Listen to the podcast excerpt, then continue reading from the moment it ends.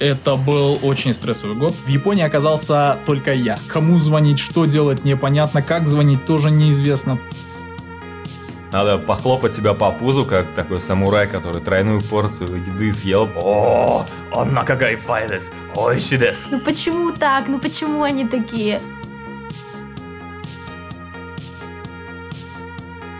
В вашем случае это еще неплохо. Такие истории тоже были, но без трупов, конечно.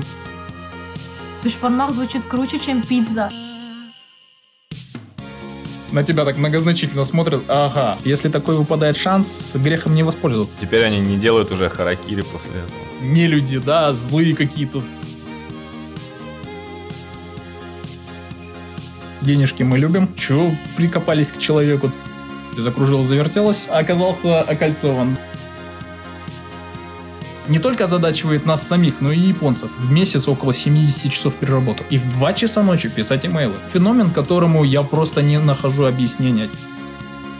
Времена меняются, надо ускоряться. Давайте сделаем все по-простому. Раз, два и закончили. Всем привет! Меня зовут Дмитрий Сидоров, и это подкаст «Уехавшие». Сейчас вы слушаете вторую часть большого интервью с Аминой Дарханом, казахской парой из Японии – в первой части Амина рассказала свою историю, а сейчас к нам присоединяется ее муж Дархан, и мы узнаем, как он оказался в стране восходящего солнца. Дархан поведает о своем обучении в Японии и как он искал работу и строил карьеру после японского университета. Мы будем общаться втроем, обсуждая, как менталитет японцев проявляется в рабочих отношениях, насколько эффективен труд, насыщенный постоянными переработками, в чем заключаются слабости позиции Японии на международной бизнес-арене и как самому открыть бизнес в Японии, используя преимущества японских сотрудников. У меня отличная новость. Готовя к выходу этот выпуск, я вспомнил замечательный Trawave клип, который видел, когда жил в Чангмае в 2013 году. Я нашел этот клип на ютубе и связался с автором, ярким представителем современной казахской синтвейв сцены Молданазаром, и он любезно разрешил использовать его шлягер Акпенберге для музыкального оформления подкаста «Уехавшие». Именно под эту музыку сейчас звучит мой голос. Когда я поделился этой новостью с Аминой, она была очень приятно удивлена, ведь это ее любимый хит Молданазара. В конце выпуска я расскажу подробнее о клипе Молдоназара, а также о том, как я помогаю современным IT-компаниям находить лучших специалистов. А сейчас к моим гостям, и мы начнем разговор внезапно с бани. Бани. Я слыхал, вот у японцев есть же эти, как традиционные бани, где если совсем уж традиционно, то не пускают с татуировками, и, соответственно, туда якудзы не могут попасть. Но там все и мужчины, и женщины вместе. Да, есть и такие, в принципе, а есть еще и отдельно э, для женщин и мужчин, то есть раздельно. Но, в принципе, с татуировками, да, туда не пускают. То есть это независимо. В основном, конечно, в Японии это якудза или представители каких-то субкультур там э, с татуировками. Но и иностранцы сюда приезжают, да, кто набивает татуировки. Даже маленькая татуировка э, уже не допускается, в принципе. Ну, наиболее лояльные позволяют э, бандажем, получается, наклеить и если маленькая татуировка закрыть. Да, и такой тоже, в принципе, можно. Интересно, а почему у них такое отношение именно к тату? Вот так странно, потому что, ну, вот традиционная японская татуировка, это реально только у якудза, что ли, когда там все эти окуни, там, драконы, там, во всю спину и прочее. Да, исторически, да. Да, это, в, в общем, они просто обобщают, что татуировка, это ассоциируется именно с преступными группировками, да, поэтому, как бы, независимо от того, от содержания твоей татуировки, что ты можешь там татуировку сделать с надписью «мама», допустим, да, но тем не менее, как бы э, это будет восприниматься японцами уже в негативном ключе. Мне кажется, в этом проявляется именно консервативность японцев. Да. Несмотря на то, что они прекрасно понимают, что человек э, вряд ли связан с преступным миром, просто как по накатанной, так принято. Это уже никто не думает даже о первых причинах. Ну и при этом они не только соблюдают, наверное, эти традиции, но они прям любят их соблюдать, так сказать. То есть вот есть традиция, они, может, и понимают, что это как-то глупо, но еще такая традиция соблюдать традиции особенно сильна. Ну да, мне кажется, в этом все японцы, да? Какая-то вот у них очень большая любовь к своей культуре. Ну, в общем-то, что Да, наверное, это, в принципе, как раз-таки один из факторов, который обуславливает их э, успех в экономическом плане, в культурном плане, потому что они прежде всего, конечно, ценят свою культуру. Они всегда говорят, то есть мы, японцы, они обособляют себя, то есть у нас своя а, своеобразная культура, то есть мы отличаемся от людей, допустим, материковых, потому что они всегда говорят, что Япония это островное государство. И это очень сильно повлияло на их вообще вот эту культуру, которая развивалась здесь, обособлена от всего материка. И в этом плане, конечно, они очень этим дорожат. На тему заимствования, то есть они что-то берут, но при этом через вот свою призму видения мира, как все это пропускают, и все равно делают это по-японски, и там и язык, там культура, какие-то увлечения, что-то такое, они все равно как бы и заимствование, но при этом по-своему, по-японски. Ведь так-то вообще э, культуру, можно так сказать, если глубоко копать к ним, китайскую культуру привезли корейцы туда, на острова, в далекие-то времена. Да, действительно, они в целом, конечно, ее адаптируют под местный колорит, под местные какие-то требования. Ну, это, я думаю, свойственно, в принципе, любой другой стране, допустим. Если какой-то там тренд э, появляется в России, либо тренд появляется в Америке где-то, да, он распространяется на весь мир, допустим, но он, конечно же, приобретает свои какие-то особенности в каждом регионе. И Япония в этом плане не исключение, конечно, они меняют абсолютно все, это буквально даже сказывается на их языке, они заимствуют определенные слова, допустим, из английского, из французского, французского, из нидерландского, получается, голландского языка, да, и они его произносят уже со своим особенным японским акцентом. Либо они же сокращают слова. Да, а, они берут таким такие образом... сочетания, которых даже в языке оригинала и, и, и слышать не слышали о таком. Да, допустим, элементарно, ну, не знаю, насколько ты вообще знаком с японским языком. Я одну фразу знаю, я в прошлый раз ее демонстрировал.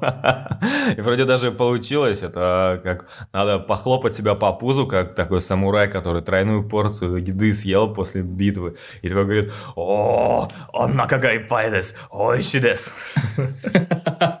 Кстати, да, у тебя очень хорошее произношение. Я думаю, японцы это оценят, если ты при них это скажешь, они тебя еще и усаке за, за раз угостят, вот, сойдешь за своего. Но вот, допустим, один из примеров, такое слово, которое мы употребляем в повседневной жизни, да, персональный компьютер, personal computer uh-huh. по-английски, но они его сократили, pasacom. То есть pasa это взято из personal и computer.com, да, pasacom. То есть, если ты это скажешь, допустим, носителю языка э, из англоязычной страны, ну или вообще, в принципе, в любой другой стране скажешь пасакон, никто тебя не поймет. Но японцы сразу же поймут, о чем идет речь. И таких вот э, каких-то адаптаций не только языка, но и в плане всего остального, мировых трендов, э, это очень много, конечно. О, это интересно. А скажи, ты вот Японией как ты интересовался и увлекался еще до поездки туда? Или как это происходило? По долгу службы, конечно, когда трудоустраиваешься в японские компании, либо когда ты в целом э, пытаешься интегрироваться в японское общество, тебе часто такой вопрос задают, и я вынужден отвечать, конечно, на это. Э, красивая что, история. Да, красивая история. Она у меня уже проработанная, уже за 10 лет наработанная очень хорошо. Отлично. Вот, отлично. И я тебе расскажу, в принципе, довольно такую банальную, можно сказать, историю, которую я уже пересказывал много раз. Все, в принципе, началось, наверное, у, как и у большинства, допустим, да, выходцев из СНГ с аниме. А аниме какое? То есть это были всякие другие аниме, но я смотрел Sailor Moon. Серьезно?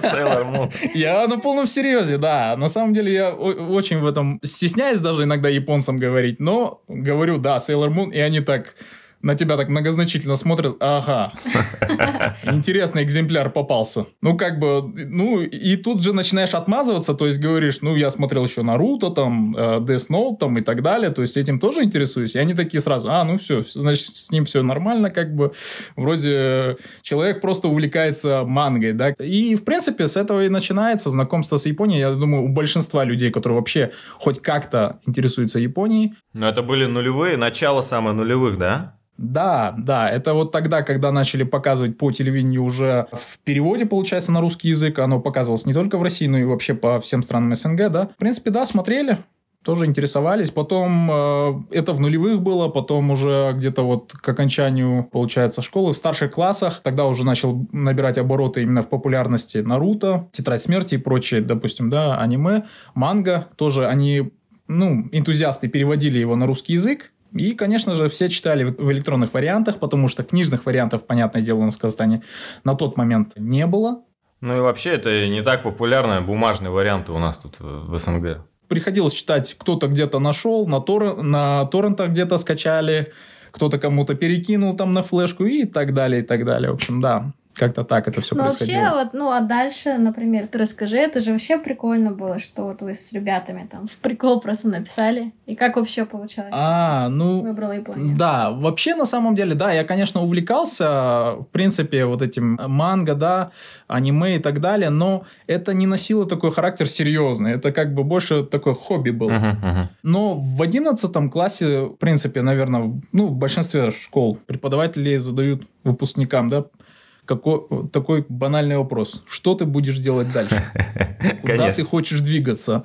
Да, и понятное дело, там все подшучивают и так далее, да, но я со своими друзьями вполне серьезно ответил на этот вопрос. Ну, конечно, определенная доля шутки в этом тоже была. Мы сказали, хорошо, мы хотим поступить в Токийский университет, потому что Токийский университет входит в двадцатку лучших университетов мира. Хорошая цель. Да, это, конечно, очень серьезно было. Амбициозный ответ был. три- но три- трое. да, нас было трое. Мы очень так амбициозно так ответили, довольные собой.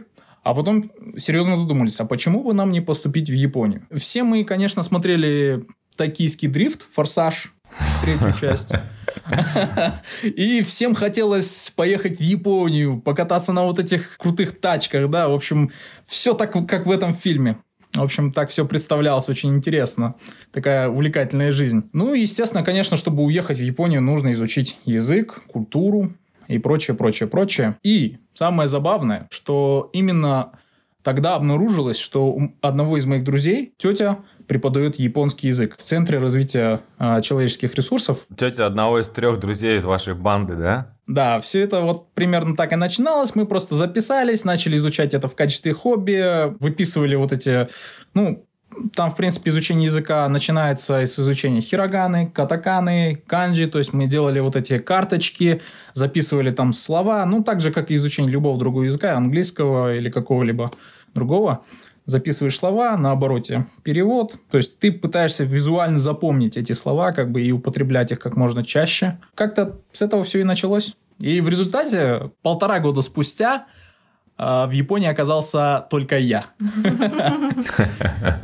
Да. Ты какой-то вуз на родине поступал после 11 или ты учил японский вот эти полтора года? Или как это было после школы? Да, в общем-то, мы начали как раз, да, в 11 классе. Я учил примерно год. После этого надо было поступать в университет. И, собственно, поэтому мои друзья, ну, э, решили отказаться от этой затеи и э, попробовать поступить в Казахстане в другие университеты. И мы разъехались по, по разным городам. Я остался у себя в городе, э, в Астане, получается. Они уехали в Алмату, там поступили в университет. Я остался здесь, и, в принципе, мне не было смысла бросать как такого, потому что центр тот же здесь, и почему бы не продолжить э, поступить в местный университет там, в Астане. Как я, собственно, поступил? Я поступил на юридический факультет Евразийского университета местного, национальный университет, и, обучаясь там, параллельно продолжал изучение японского. А почему ты именно юридический факультет выбрал, а не пошел, например, на какое-то востоковедение или японоведение, что-то в таком духе, если тебя так это увлекало? Просто дело в том, что у меня двоюродный брат, он э, сам дипломат, но он, получается, изучал международное право. Вот. И я просто как-то... Ну, это сложилась картинка в голове. Мне, когда было лет 13, я увидел его в костюме при параде с э, портфелем. И думаю, я тоже хочу выглядеть как он. Хочу быть юристом. Ну, это такой более меркантильный выбор, да? То есть, если аниме можно и так вечером дома посмотреть, то вот это построение Да. карьеры, сразу отношение такое, что вот тут деньги есть точно, а вот там это увлечение может быть не факт. Да, да, такой момент, конечно, не, не упускается из виду. Денежки мы любим, вот. Поэтому на, на, эт- на этот момент мы, конечно, очень большой упор делали, да. Перспективы большие. Дальше, когда вот это Япония, полтора года, как это все произошло? В общем-то, получается, я продолжал изучать японский. Один момент я упустил. Мы, когда, получается, вот заканчивали 11 класс, э, мы попробовали подать на программу, а, программа MEX, то есть японское правительство выделяет гранты для обучения а, в японских вузах, для бакалавриата, для магистратуры. Туда, в принципе, можно попасть, если ты проходишь определенный отбор. Там, допустим, для, для бакалавриата там нужно сдавать э, если я правильно помню, там была для гуманитариев математика, английский и японский, да, три предмета. Для технической направленности там, помимо этих трех предметов, тебе еще нужно сдать, кажется, физику и химию, допустим, да, ну, в зависимости от того, какую специальность ты бы хотел выбрать. Вот, если ты проходишь, ты, в принципе, э, едешь в Японию, и японское государство полностью тебя спонсирует как, э, получается, стипендианта этой программы. Но это та же программа, в которой Амина участвовала? Да. Да, единственное, это программа для бакалавриатчиков, а которую я э, в итоге выиграла, это был магистра, магистратура. И, к сожалению, мы все трое не попали на нее, и поэтому, в принципе, мы разъехались по разным городам, но я продолжал учить язык. И в какой-то момент мне родители, в принципе, решили помочь в этом вопросе. Раз ты продолжаешь японский учить, почему бы мы... Мы бы хотели тебя отправить в японскую школу, почему бы ты, тебе не продолжить обучение там? Ну, я, в принципе, согласился, и это было такое авантюрное решение, потому что все-таки стояла на кону а, карьера юриста, которая меня всегда привлекала. Угу. А уехав в Японию изучать юриспруденцию, это довольно сложно, потому что язык действительно очень замысловатый, здесь очень много таких вот а, тонкостей, которые нужно изучать. И, соответственно, изучить юриспруденцию на японском для меня просто на тот момент не представлялось возможным. И я просто все бросил, и решил поехать. Почему нет? Если такой выпадает шанс, грехом не воспользоваться. Ну, я согласен, конечно. Круто, когда семья поддерживает и помогает вот на старте карьеры как раз и с образованием. Да, в этом плане я очень благодарен своим родителям, что они дали мне такую возможность. И, в принципе, я эту возможность реализовал э, в полной степени. Но как мы начинали, мы обратились в тот же центр. Там были преподаватели, которые помогали студентам оформлять документы в языковые школы в Японии, в Токио, в Осаке, ну, в любой другой город какой то сам захочешь, они могут, в принципе, найти школу какую-то и направить тебя туда. Но дело в том, что мы, получается, меня направили в, в языковую школу, но именно находящуюся в городе Осака. Почему? Потому что за год до этого один из ребят из нашей японской тусовки, а у нас там была такая тусовка, все люди, увлекающиеся там японской культурой, мы, в общем, собирались, устраивали там ну, вечеринки, в общем, да, ну, было весело, в общем, обсуждали там японскую культуру и так далее, ну, всякое, в общем. И один из них, в общем-то, уехал за год до меня а, в Осаку, и мой преподаватель посоветовал, а почему бы тебе следом не поехать? Как раз там будет, в принципе, тоже твой соотечественник, и если что-то, как-то вы можете друг другу, в общем-то, помогать. Ну да, это классно, уже знакомые да. есть на новом месте. Да, мы уже были на тот момент знакомы, в принципе. И я согласился, и мы оформили документы, подали на визу. И, соответственно, еще для того, чтобы подать на визу, там очень муторный процесс. Но это практически для выезда в любую страну нужно положить деньги на счет. Угу. То есть у тебя должны быть деньги определенное количество, определенная сумма на твоем счету для того, чтобы ты, поехав туда, не оказался, допустим, да, под мостом. Ну Элементарно. И, ну, пройдя все эти, в принципе, шаги, мы получили визу. Я даже помню этот момент, я, кажется, шел в библиотеку, узнал о том, что визу мне одобрили. Я просто запрыгал от счастья на, на, этой, на этих ступеньках. В общем, был очень рад. Ну и, в общем-то, мы начали готовиться. А какой это год был? Это был 2010 год. К октябрю месяцу я уже uh-huh. должен был лететь в Японию. И получается, я вылетел, уже подготовился полностью. Ну, как это бывает? В общем-то, я не знаю. Особенно в случае парней, которые не подготовлены вообще жизнью за пределами дома. Начинается такая в спешке подготовка. Курс а, молодого бойца. Курс молодого бойца. Как готовить там, я не знаю, плов, плов какие-то легкие блюда, там, как сварить пельмени элементарно, как сварить яйцо. То есть, вот такие вот вещи даже элементарно, которые ты как бы в принципе не знаешь, да, как пока не столкнешься с жизнью самостоятельной. Пройдя вот этот короткий курс, я в принципе подготовился, хорошо, едем. Летел я, получается, через Сеул, Asiana Airlines, и приземлился в Осаке. И пока я летел в самолете, я познакомился с одной японкой, которая, как оказалось, замужем за казахстанцем. А, мы с ней познакомились, разговорились, она немного говорила по-русски, я так немного говорил уже на тот момент по-японски, и мы как-то друг друга понимали. В общем-то, было интересно пообщаться, тем более это для меня практически, можно сказать, первый опыт за стенами вот э, нашего центра, да, по изучению японского языка. Угу. Я столкнулся с японцами, и это для меня был такой вот интереснейший опыт. Я практически, мы летели 9 часов, я, по-моему, 9 часов просто не замолкал, не затыкался ни на секунду. Максимально пытался использовать этот шанс. Япония захлестнула тебя уже в самолете. Да, уже в самолете, да. По прилету в аэропорту самое, а, наверное, шоковое, шокирующее для меня был тот факт, что меня просто не встретили. О. Да, хотя мне изначально, то есть прислали полностью всю информацию, где, когда, кто должен меня встречать. Мгм. То есть я это все заранее, конечно, распечатал, э, там файл, в общем, все готово. Мгм. Прилетаю, никого нет. Так, что делать дальше? Кому звонить, что делать, непонятно. Как звонить, тоже неизвестно. То есть ты же не знаешь, как бы, куда, к какому таксофону или к чему надо обратиться, к кому обратиться надо. Вот, телефона у тебя на руках тем более нет. Денег тоже. Вот, только доллары, да, которые ты еще не разменял. Ну, вот я и стою посреди этого аэропорта, растерянный, хлопаю глазами, не знаю, куда податься. И следом за мной как раз из вот зоны прилета выходит эта самая японка, которая пришла мне, собственно, на помощь в тот момент, когда мне это действительно было нужно. Мгм. Она меня спрашивает, тебя встречает? Я говорю, ну, как видно, нет. Я говорю, я не знаю, что мне дальше делать. Она тут же взяла вот эти бумажки, которые у меня были, позвонила по номеру, который был там указан, а, сказала, что такой-то студент к вам прилетел, вот, его нужно встретить. И она элементарно меня проводила на самолет. А, А, ну, на на автобус. самолет, на автобус, говорю. На самолет об- обратно, да? Тебе здесь не рады. Да. Посадили, получается, меня на автобус. Она дала мне, получается, денег в иенах элементарно, в долг, конечно же.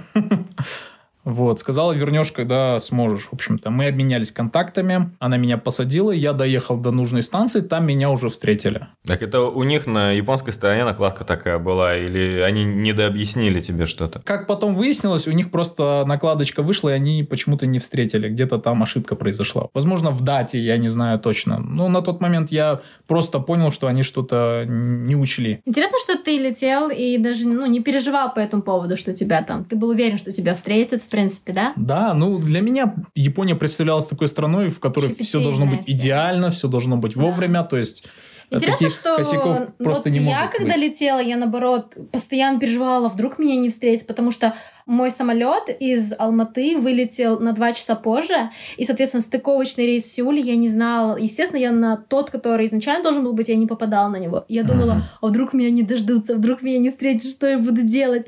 И самый прикол, когда я прилетела в Японию, эти люди, они вот эти все 3-4 часа ждали меня, получается, с табличками. Вот, и еще там другой студент из Кыргызстана тоже сидел, ждал и меня, меня. И потом, когда уже прилетела, нам купили билеты на автобус до Цукуба. То есть я, наоборот, сомневалась в японцах, но они меня не подвели. А вот в такой... А я очень сильно засомневался в тот момент.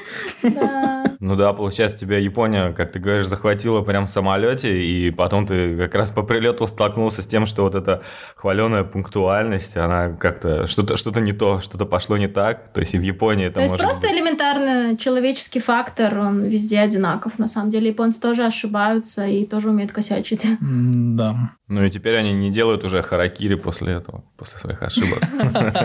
Ну, они, конечно, приносят свои извинения, конечно, после опоздания или чего-либо еще. То есть, в принципе, такие случаи, они крайне редки. Японцы всегда стараются быть на 10 минут раньше заявленного времени, допустим, да, назначенного времени. Тот момент, конечно, возможно, просто получилась такая накладочка со временем. И надо еще учитывать тот факт, что Осака – это такой город иностранцев, что ли, среди, внутри Японии. Это государство в государстве, можно сказать так. Осака – это отдельная страна. Именно ре- регион Кансай – это отдельная страна. Почему? Потому что там японцы, они очень сильно отличаются от всех остальных японцев. И об этом знают, в принципе, многие. А японцы, они это сами отмечают, то есть из других регионов японцы сами отмечают, что кансайцы, они отличаются. Тем, что они в целом немного более... а, Безответственные. Не Они то чтобы даже безответственные, они чем-то похожи на иностранцев в этом вопросе. То есть менее дотошные, менее пунктуальные, менее, ну, менее японцы во всем, в общем-то. Наверное, там какая-то связь с Кипром, что ли. Да, да. Получается, ты приехал после первого курса в ВУЗе на родине, да? Учиться дальше. Да, Но на другую специальность или на ту же продолжение? Первый год э, еще ты Нет, первый язык? год я, получается, поступил в языковую школу, и я там полтора года изучал японский язык. Мгм. То есть ты, когда приезжаешь в языковую школу, первым делом а, ты проходишь placement тест, чтобы определить уровень твоего японского и в какой, какой класс тебя зачислить нужно. Мгм. Ну, так как у меня уже, в принципе, был определенный уровень языка, меня закинули в классы с лучшим знанием, с студентом со лучшим знанием языка. Мгм. Вот. А, есть, конечно, студенты, которые приезжают вообще с нулем, то есть вообще не понимая абсолютно ничего. И после этого, ну, конечно, ты начинаешь вливаться в учебный процесс. А расскажи про студентов. Какой возраст? Совершенно он разный или примерно одинаковый после школы? И какие страны? Сколько человек в группе? Очень много выходцев вот из Восточной Азии. То есть это корейцы, китайцы. Потом, в принципе, есть э, ребята с Тайваня тоже. После этого идут представители, получается, Юго-Восточной Азии, Вьетнам, э, там дальше с Камбоджи и так далее. В общем,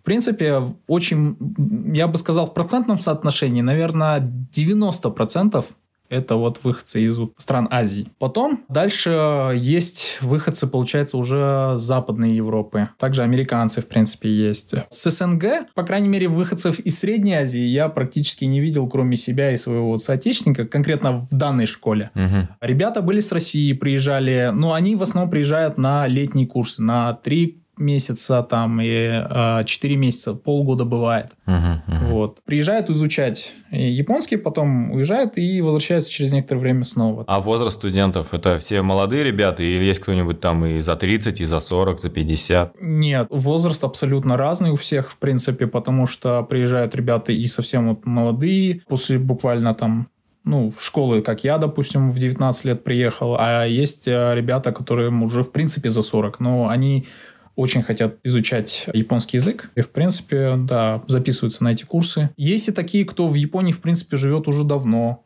То есть по разным причинам. По разным причинам, кому-то да. По работе кому-то по работе нужно, Угу. кому-то просто интересно изучить японскую культуру, да, и язык. А школа это частная, и она без каких бы то ни было грантов. Все студенты там это, ну, все-таки такие со- состоятельные семьи, потому что, например, для Вьетнама и Камбоджи это только, наверное, ну, очень небольшой процент людей может себе позволить такое. Да, действительно так и есть. Это частная школа. В большинстве случаев это именно частные школы языковые. И туда, соответственно, конечно, ну, для того, чтобы поступить, нужны определенные финансы. Но есть один позитивный момент в том плане, что через три месяца после твоего приезда ты можешь подать заявку на разрешение, да, для работы. Ты можешь Для работать подработки. для подработки, Мгм. да. То есть там какое-то ограничение по количеству часов в неделю, да? Ты можешь подрабатывать около 28 часов в неделю, кажется, насколько я помню. И, в принципе, это где-то по 4 часа каждый день. То есть после учебы ты можешь ехать подрабатывать. И конкретно на свое проживание Мгм. а, денег, в принципе, будет хватать от, от вот этих переработок. Конечно же, есть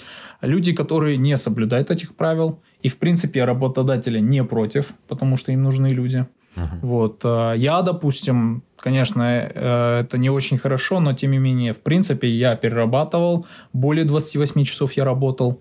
А, Но всегда есть, конечно же, риск, если же иммиграционная служба заметит, что ты перерабатываешь, то есть э, работаешь больше положенного времени, тебе просто могут отказать в продлении визы. А расскажи, какая у тебя была подработка и как ты ее нашел? Это прям очень интересно. Первая моя подработка была в японском кафе. Ее, получается, содержала пожилая пара японцев. А работу я искал, э, как и все, в принципе, ребята, которые обучаются в языковых школах, через журналы. Бумажные? А, Для поиска раб- Бумажные, да, бумажные. Ого. Они, на, Они, есть на- практически на любой везде. станции. То есть на любой станции они Бесплатные. просто бесплатные стоят эти Стенды. журнальчики, да, со ст- стенды с журналами. Даже до сих Вот, пор? ты можешь там- Спустя 10 лет? да, вот сейчас? до сих пор, да. Да. Да, Ого. да. Япония очень консервативна, поэтому здесь мало что меняется. И все по-прежнему так же, как было 10 лет тому назад. Даже 40. Даже 40, наверное, и 50, в принципе. Процесс весьма простой. Ты находишь, допустим, подработку, там указывается полностью адрес, ну, заведения или место да, работы. Мгм. Потом телефон указывается, то есть твои обязанности, которые ты будешь выполнять там. И там можно пой- пойти прям по категориям. То есть, если ты хочешь работать там, допустим, в сфере Гостиничный бизнес. гостиничного бизнеса, либо там а, подрабатывать, да? Либо же ты хочешь работать там на кухне, в ресторане, быть официантом, быть барменом или что-то еще. То есть ты можешь прям по категориям от- отбирать, разобраться в этом, найти, посмотреть то, что тебя интересует. И, соответственно, ты должен звонить туда, Мгм. вот. И в этих журналах, что самое интересное, кстати, они описывают то, как ты должен говорить по телефону. То Даже есть, я так понимаю, японцы прям целенаправленно готовят их, вот эти журналы для иностранцев. Потому А. что там буквально начинается как диалог. То есть, здравствуйте, здравствуйте. Меня зовут так-то, так-то, так-то. Я заинтересован в этой позиции, допустим, да. Мгм. А, хотел бы работать у вас, там, подрабатывать. Вот, то есть, буквально тебе расписывают, и ты просто должен зазубрить это все, а там уже как повезет. То есть зачастую отказывают сразу, потому что тебе не хватает японского, а им нужен человек, который, которому не нужно разжевывать все на пальцах. Но если тебе повезет и ты трудоустроишься, в принципе, то хорошо, замечательно. То есть моя первая подработка была, я мыл посуду у этих вот э, у пожилой пары в их э, заведении. Вот. И они, я так понял, хотели нанять меня с той целью, чтобы я общался с клиентами. Потому что для японцев это очень интересно. Иностранец в заведении. Ты своего рода такой, не знаю, развлекательный Неведомая центр. зверушка. Неведомая зверушка, который э, всем хочется что-то сказать, поинтересоваться, откуда ты, что ты и как ты. И они с этой целью меня наняли, но, к сожалению, конечно, через некоторое время они сообщили, что, ну, решили, конечно, дальше э, самим справляться с мойкой посуды и так далее. Возможно, честно говоря, я даже не знаю, в чем была причина, но, возможно, они элементарно по финансам не тяжеловато, потому что все-таки это семейный бизнес, Мгм, мгм. а, держит его два пожилых человека, то есть, в принципе, это нужно рассчитывать, да, на еще одного человека, который будет работать у вас, как бы, с точки зрения именно финансов, либо еще с другой стороны, возможно, я им просто элементарно не подошел, то есть, ну, здесь факторов может быть много, и гадать можно еще долго. Вот, после этого я устроился уже в суши, кайтензуши, получается, ресторан э, суши, туда мне помог устроиться один друг китаец.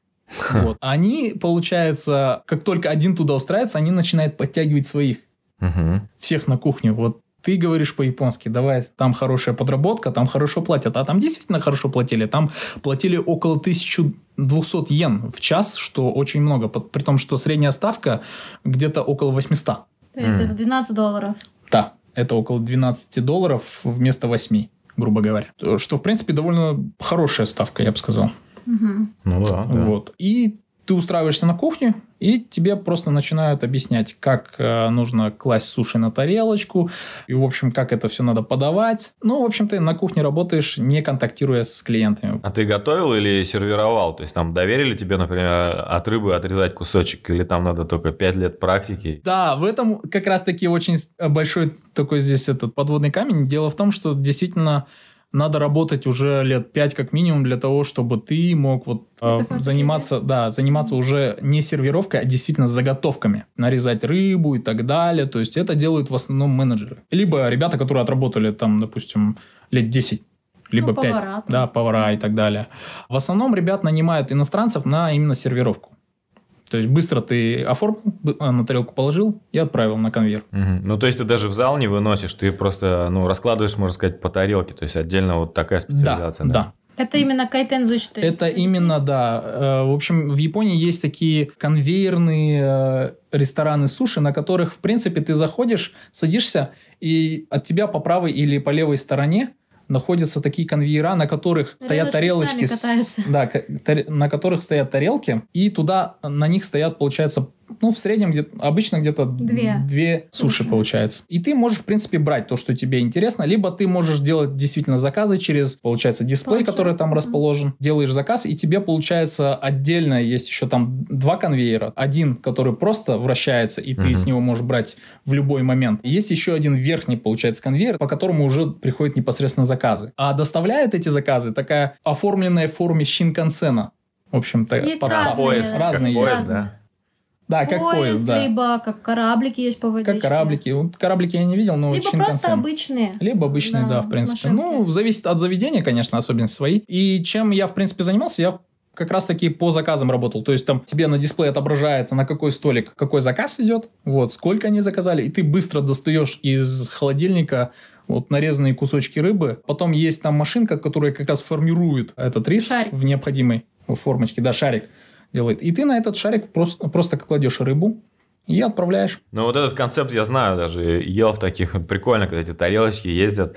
И бывает же, когда у тебя all-inclusive, то есть ты заплатил какую-то сумму и просто набираешь Да, сколько да. угодно этих тарелок. А есть такие, где там тебе тарелки подсчитали, и потом ты платишь за то, что съел.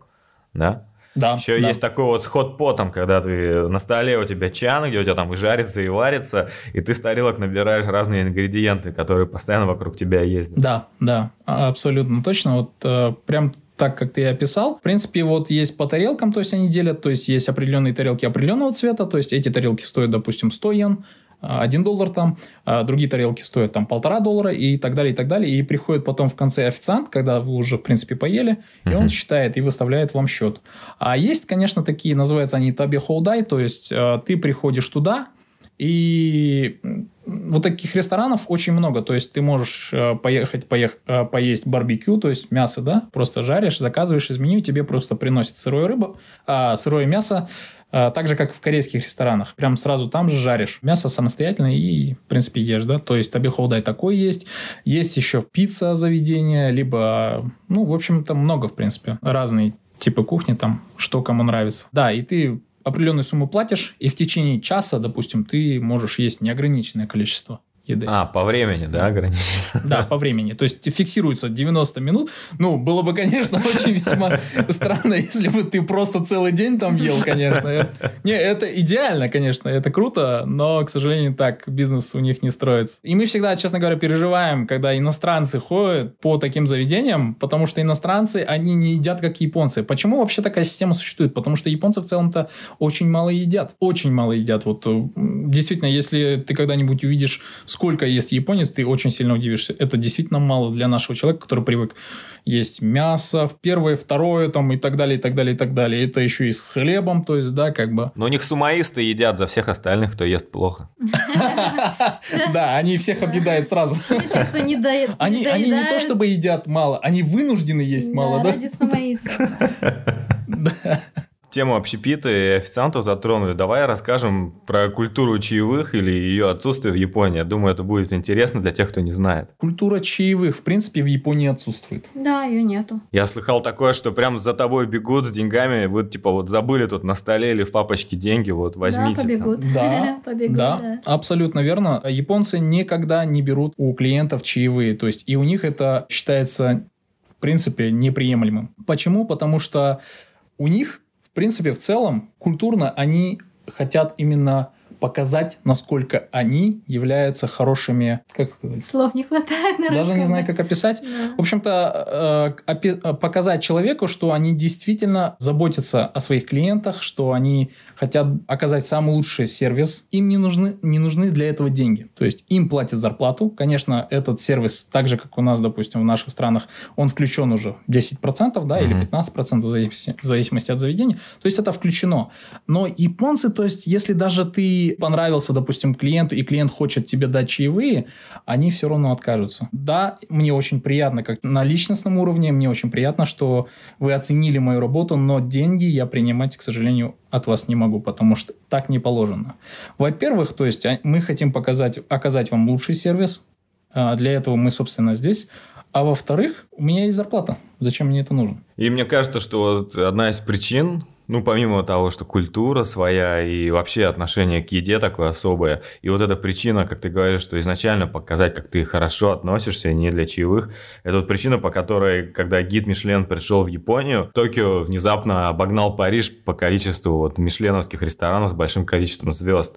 Просто потому Мгм. что эти шефы японские, они прям от души делают всю жизнь, вот эти, отрезают кусочек рыбы, например, или что-то такое придумывают. Да, то есть они в каждый кусочек еды они вкладывают душу. Если это заведение а, действительно ценит своих клиентов, они стараются сделать по максимуму все. И это касается любой сферы. И не только общепита, это касается абсолютно всего. Допустим, вот Амина рассказывала мне про гостиничный бизнес, да, как вот они элементарно обслуживают каждый номер, да, они, когда клиент просит, в принципе, убраться в номере, то есть они буквально не должны оставлять нигде никаких разводов, элементарно, да? Да, то есть все вытирается несколькими тряпками, влажной, затем сухой, чтобы ни одна капелька там не осталась в ванной комнате, например. Потом главное еще правило no touch, то есть ты не прикасаешься ни к чему, что принадлежит э, там окяксану, да, то есть э, Клиенту. клиенту. Там есть там монетки из кошелька, что-то там вот так вот лежит. То есть каждая монетка должна на том же самом месте лежать. Вот. Если на постели они оставляют вещи, то аккуратно убираешь эти вещи, там по- постель заправляешь, вещи назад кладешь аккуратненько. Проверяется каждая задвижка, каждый листик, все ли на месте, если что-то было исписано или какая-то анкета была заполнена, сразу же это все замещается на новую. Вода в чайнике заменяется, Вода независимо в от того, чайнике, клиент э, использовал эту воду, нет. Обязательно. В принципе, ты да. должен слить ее и залить новую, получается. Потом элементарно ты мне помнишь, напоминала про полотенце. Да, то есть шов не должен быть да. э, повернут именно в сторону клиента, да, потому что есть, это считается... Смотря от того, где находится комната, на западном да. или на восточном крыле, то, как ты управляешь, да, складываешь полотенце, это будет разный, потому что с западной и восточном, на восточном крыле ванна расположена э, с разного угла, и, соответственно, когда заходит клиент, клиент в ванную, он, вид... он бросает взгляд на э, полотенце, и он видит его с определенного угла. И Ого. вот этот определенный угол, он должен быть красивым. Полотенца не должны смотреть на клиента швами, они должны быть скрыты. Ого, это круто. Да. Я вот туда бы, знаешь, вьетнамцев отправлять на стажировку, чтобы они хотя бы на одну десятую научились. А то у них после рум-сервиса могут быть и паутина, и грязь, вообще что угодно. Да. А, я часто, Тархан, рассказываю, что после Японии очень обращаешь внимание на такие вещи в других отелях, особенно вот даже в Штатах. Я была и в пятизвездочных отелях, и я могу с уверенностью сказать, что пятизвездочный отель американский, он не сравнится с трехзвездочным японским. Потому что в пятизвездочных американских я замечала замечала там какие-то пятна, какие-то разводы, что-то. Ну, в общем, это не выглядит на пятизвездочном японском. Uh-huh, uh-huh. В японском, вот, э, под которым я подрабатывала отель в трехзвездочном, там было просто как действительно в пятизвездочном, где-то в Америке, например. Вот. Ну, и это касается всего, опять-таки, когда приходишь в общепит американский, ты какая-то вот такая, не знаю, грязнота, чуть-чуть, чуть-чуть, чуть-чуть что-то не то, что-то не так. Uh-huh. Даже несмотря на чаевые, э, как-то всегда мне казалось, что сервис все равно не сравнится с японским. Даже, хотя они чаевых не получают, например. Ну да, да, я много слышал про Штаты, что там сервис, потому что они на чаевых работают. Но когда вот я был в Штатах год назад, и как-то, ну, норм, особо какого-то сервиса я прям не заметил вообще как угу. так, угу. нормально, среднее, и тоже и по чистоте угу. везде, но метро так это же вообще отдельно, там крысы бегают, после дождя с потолка льется, там просто жесть метро творится, ну, про это даже отдельно там аккаунт есть в Инстаграм со всеми этими приколами. Ничего себе.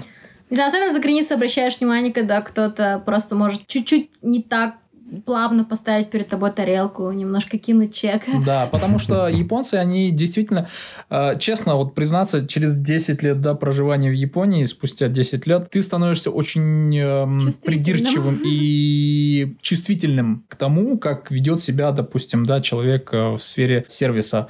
И многим кажется, конечно, что мы такие вот зажравшиеся какие-то там, э, в общем, не люди, да, злые какие-то, чего прикопались к человеку, да, но просто после того, как ты испытаешь на себе японский сервис один раз uh-huh. в жизни, после этого очень сильно бросается в глаза, допустим, какие-то недочеты в любой другой стране мира. Я, конечно, не говорю про все, но в тех, в которых мы бывали, это сразу прям явственно. Ну да, я это прекрасно понимаю. Да и почему зажравшийся? Есть даже такая поговорка, что к хорошему быстро привыкаешь. Это действительно так. Да, да, да. Действительно так. Да. Дархан, расскажи, как во время вот жизни Японии в первый год и учебы твое отношение к самой Японии, как к стране, и твои планы карьерные, как они менялись, и что ты думал? Собирался ли ты оставаться в Японии или возвращаться на родину? Да, вот когда я, в принципе, приехал в языковую школу, я думал, что я отучусь полтора года, изучу язык, вот, а после окончания вернусь в Казахстан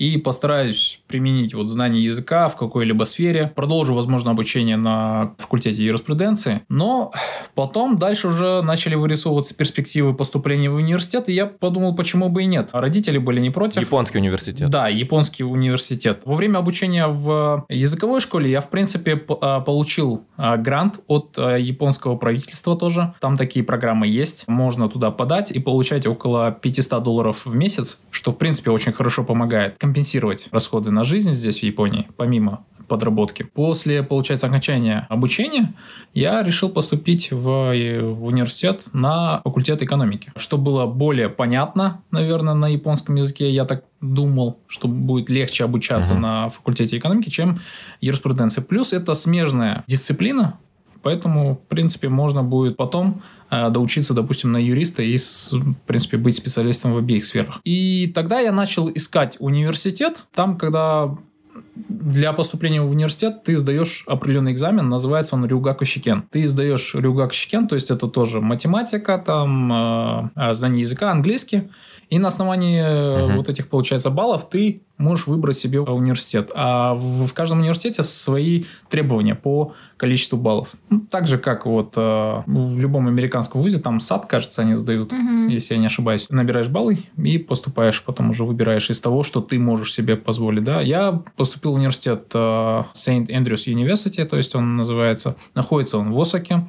И причина, по которой я его, в принципе, выбрал, потому что там очень было много иностранных студентов. И я решил, возможно, было бы классно обзавестись друзьями со всего мира, то есть, да, с разными людьми пообщаться. Ну и заодно, в принципе, я все равно буду учиться на японском языке. То есть, японский язык я все равно продолжу практиковать. То есть, все обучение велось на японском да, языке, да? да? Там были студенты-иностранцы только или в основном японцы? Получается, там было около 5000 студентов, и из них 90 процентов, наверное, были, получается, японцы. И в основном все лекции велись на японском языке, то есть и экзамены, и сами лекции, то есть все на японском. Иностранные студенты в основном приезжали по обмену, то есть на полгода, на год, полтора, и уезжали к себе обратно, получается. Там, четыре года отучившись э, на факультете экономики, я, в принципе, закончил. На тройбаны, конечно же, потому что подрабатывал.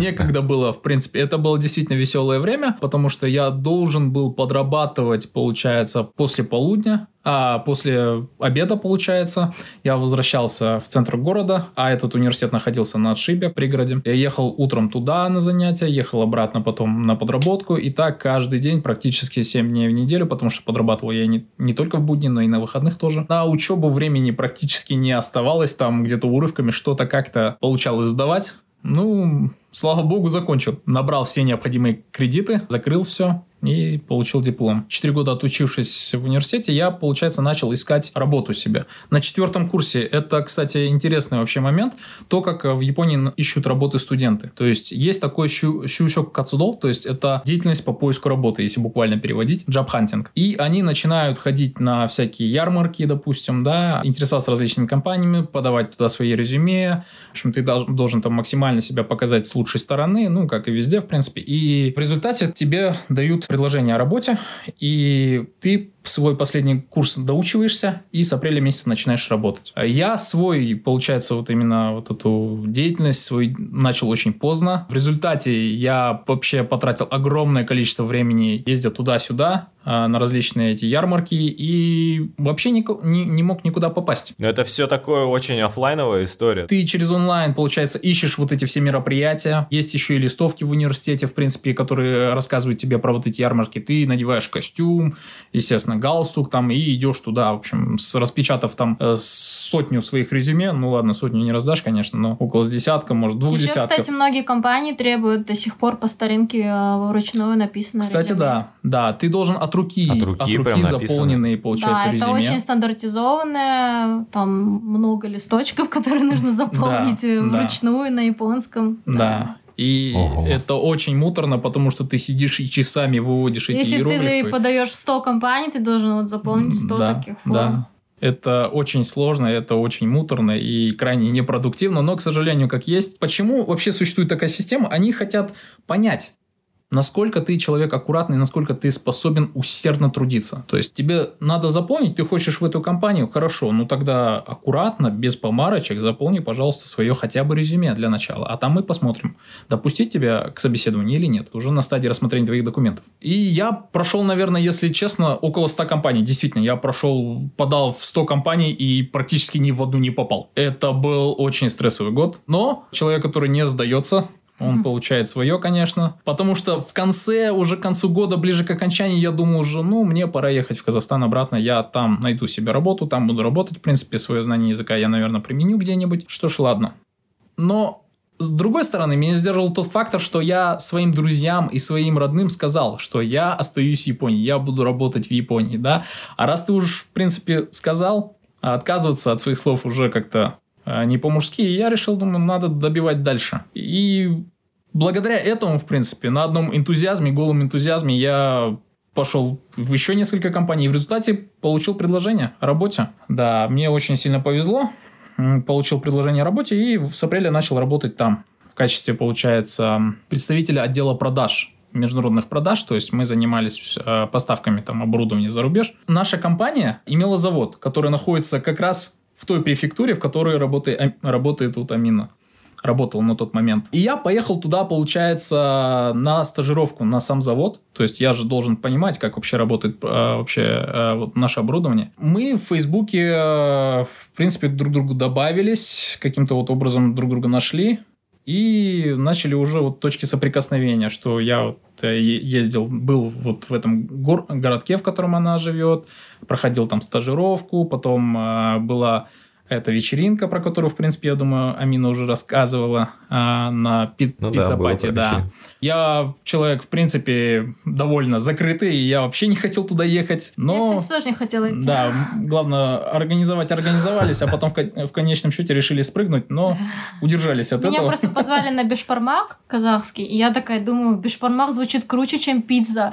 Ну, такая думаю, ладно, я уже организовала, придется идти. А ты, кстати, тоже не, кстати, не хотел, потому что ты, кажется, простудился. Да, я приболел, и, в принципе, единственный фактор, который меня заставил туда пойти, я хотел познакомиться, собственно, с Аминой. Вот. Mm-hmm. Заинтересованность была, думаю, ну ладно, заставлю себя, как бы выйду из зоны комфорта, поеду, познакомлюсь.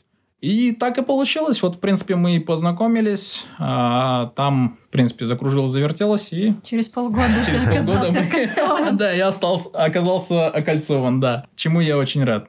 Ну, классно же получилось. Я рад за вас, что вам получилось найти друг друга так вдалеке от родины, но у вас же такие и общие корни, и такая несколько похожая история о переезде в Японию, вот, связанная с обучением. Да, да. Вообще, на самом деле, мои вот друзья, всем, кому я рассказываю, они с таким э, удивлением выслушивают всю эту историю, как вообще могло такое произойти, что в многомиллионном городе в Токио, да, это крупнейшая агломерация во всем мире, в принципе, да, вы сумели вот найти друг друга. Как так получается? Каковы шансы вообще?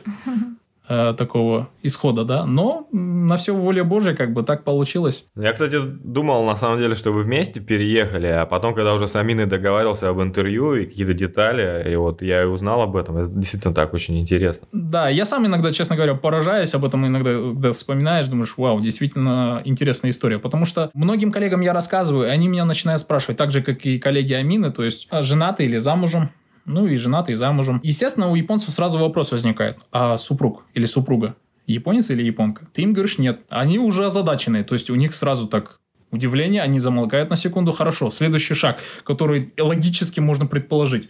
Ну, тогда он, наверное, женат э, или, ну, замужем за представителем своей, да, национальности, либо из-за рубежа приехали они оба, да, и где-то там познакомились, за рубежом. Я им говорю, что нет. У них вообще просто сразу разрывает мозг, они в таком шоке а что тогда может быть дальше? Как вы вообще могли познакомиться? Я говорю, мы познакомились здесь. И у них все так вообще. Они просто в осадок выпадают, на тебя так смотрят, говорят, да, вот это интересно, как так получилось. Угу. То есть, да, История действительно не только озадачивает нас самих, но и японцев. Работаешь ты вот со старта в этой, в одной компании, или ты менял? Я уволился на самом деле вот из той компании, в которой я начал работать после э, окончания университета, уволился я оттуда в принципе, по одной единственной причине. Там большое количество было переработок, и с коллективом мы, к сожалению, не сработались. По количеству переработок там мы могли работать до 10 вечера. То есть с утра и до 10 вечера. То есть это в месяц около 70 часов переработок. О,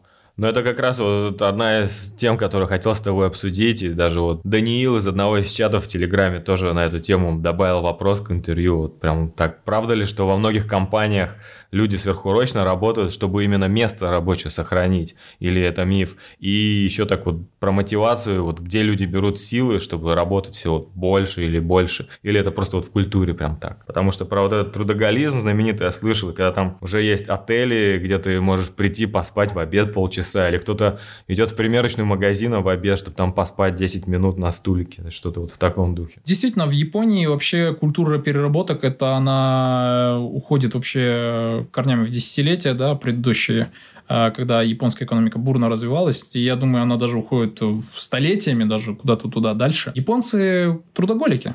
Они очень любят свою работу, и они видят в этом смысл своей жизни. Я не говорю за всех, конечно же. Но общая тенденция такая наблюдается, то есть японцы действительно работают очень много. На моем предыдущем да, рабочем месте японцы спокойно сидели до 10 вечера, трудились, трудились и трудились. И они не считали в этом не находили в этом чего-то такого необычного. Они не могли понять, как это вообще можно работать меньше. А, допустим, для нашего человека, да, вот советский человек, он привык, что есть обязательно оплачиваемый отпуск, там месяц, да, один раз в год ты берешь, потом через месяц возвращаешься и как будто вообще с другой планеты. Что вообще я должен, как вообще включать компьютер? Я не помню.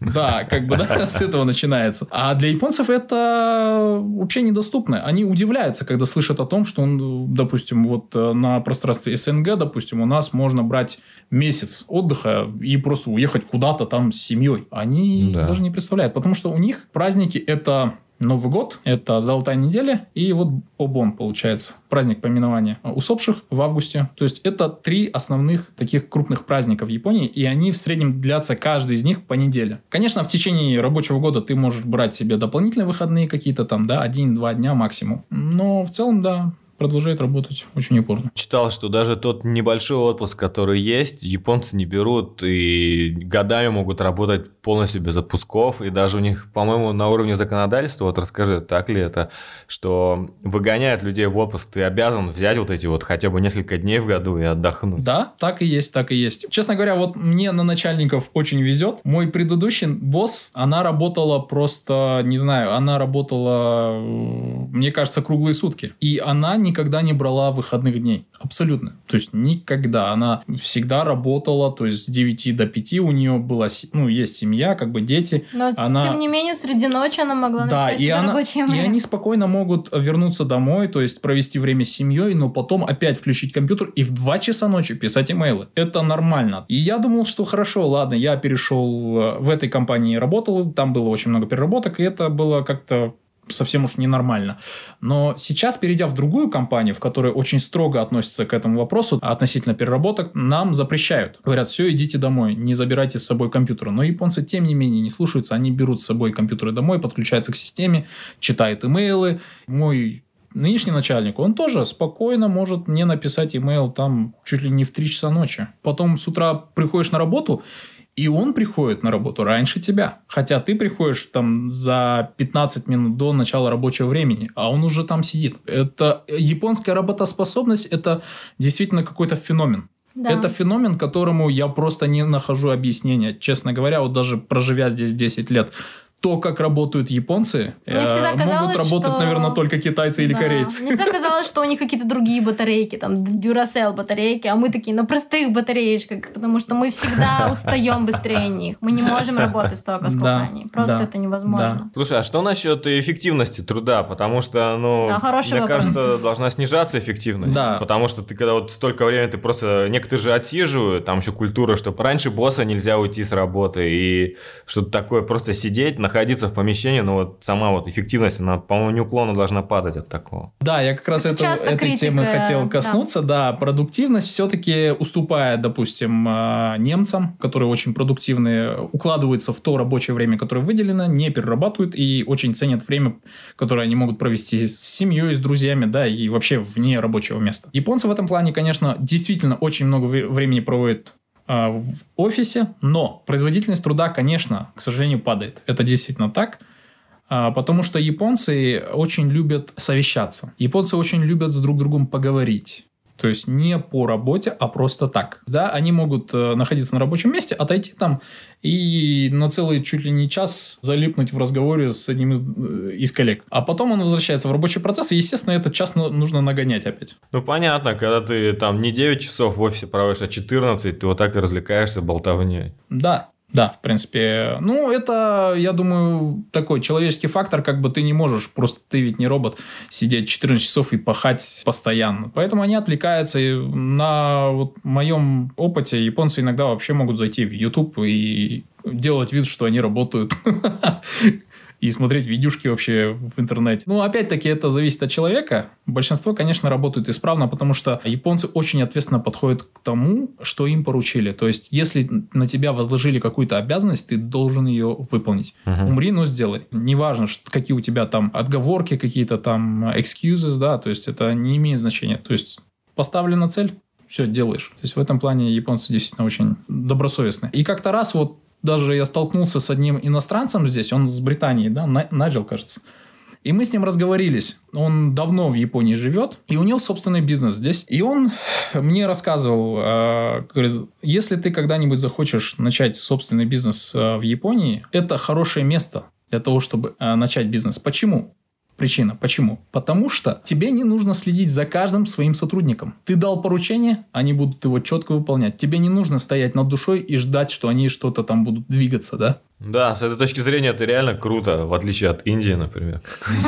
Да, да, действительно. Не нужен надзор, Надзор просто он не нужен, потому что человек, даже находясь на подработке у тебя, то есть не получая полного социального пакета, полного социального обеспечения от тебя, если ты наниматель, если ты работодатель, он ради тебя, просто потому что ты платишь деньги, он будет выполнять эту работу добросовестно, максимально, насколько он может. Кстати, эту тему я тоже хотел обсудить, и раз уж мы коснулись про бизнес и открытие собственного бизнеса, возможно, какого-то ну, маленького, когда ты сам, uh-huh. сам работаешь, там, два человека, три. Насколько это легко или сложно в Японии, или особенно вот иммигрантам, и насколько это приветствуется в обществе, или в обществе больше культ вот устроиться в корпорацию, потому что, например, в западном мире, конечно, каждый там мечтает о своем стартапе и все да. такое, но сильна вот эта тема salaryman в Японии, mm-hmm. когда ты в одной корпорации всю жизнь отработал, у тебя каждый там несколько лет повышения идут, и ты просто вот так вот отсиживаешь много времени в офисе.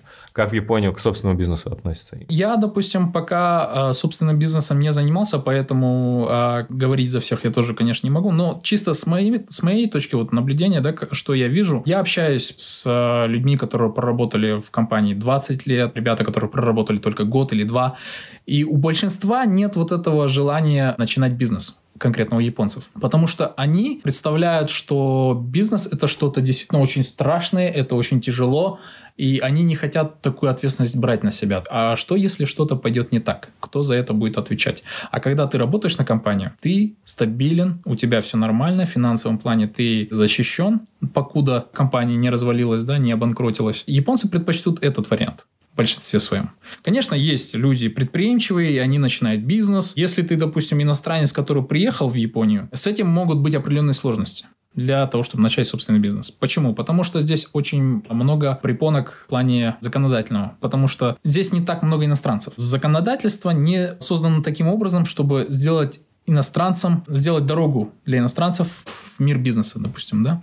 То есть элементарно нужно получить инвесторскую визу, а для этого нужно составить бизнес-план, иметь на счету около, если я не ошибаюсь, 5 миллионов йен. Это сколько? 50 тысяч долларов получается. Да, mm-hmm. около 50 тысяч долларов на счету у тебя должно быть. И только при этом условии ты можешь, в принципе, подать на инвесторскую визу. Помимо этого, ты должен еще, а, естественно, зарегистрироваться как индивидуальный предприниматель, либо же как в качестве компании уже, как юридическое лицо. Да, то есть параллельно невозможно заниматься бизнесом. Ты должен менять свою визу на инвесторскую. И да. при инвесторской визе ты не можешь работать на да. кого-то, ты должен заниматься только бизнесом. Да, и что отличает вообще японские компании от европейских? Дело в том, что сейчас европейские многие компании, они спокойно относятся к тому, что у их сотрудников есть какие-то отдельные там, допустим, э, какие-то другие да, стартапы, виды дохода, да самостоятельно сами на себя работают. То есть, в принципе, это не, не возбраняется, это не запрещается, да, конечно, зависит от компании. Но в большинстве японских компаний это запрещено. Допустим, Того. я когда устраивался в свою нынешнюю компанию, в которой я работаю,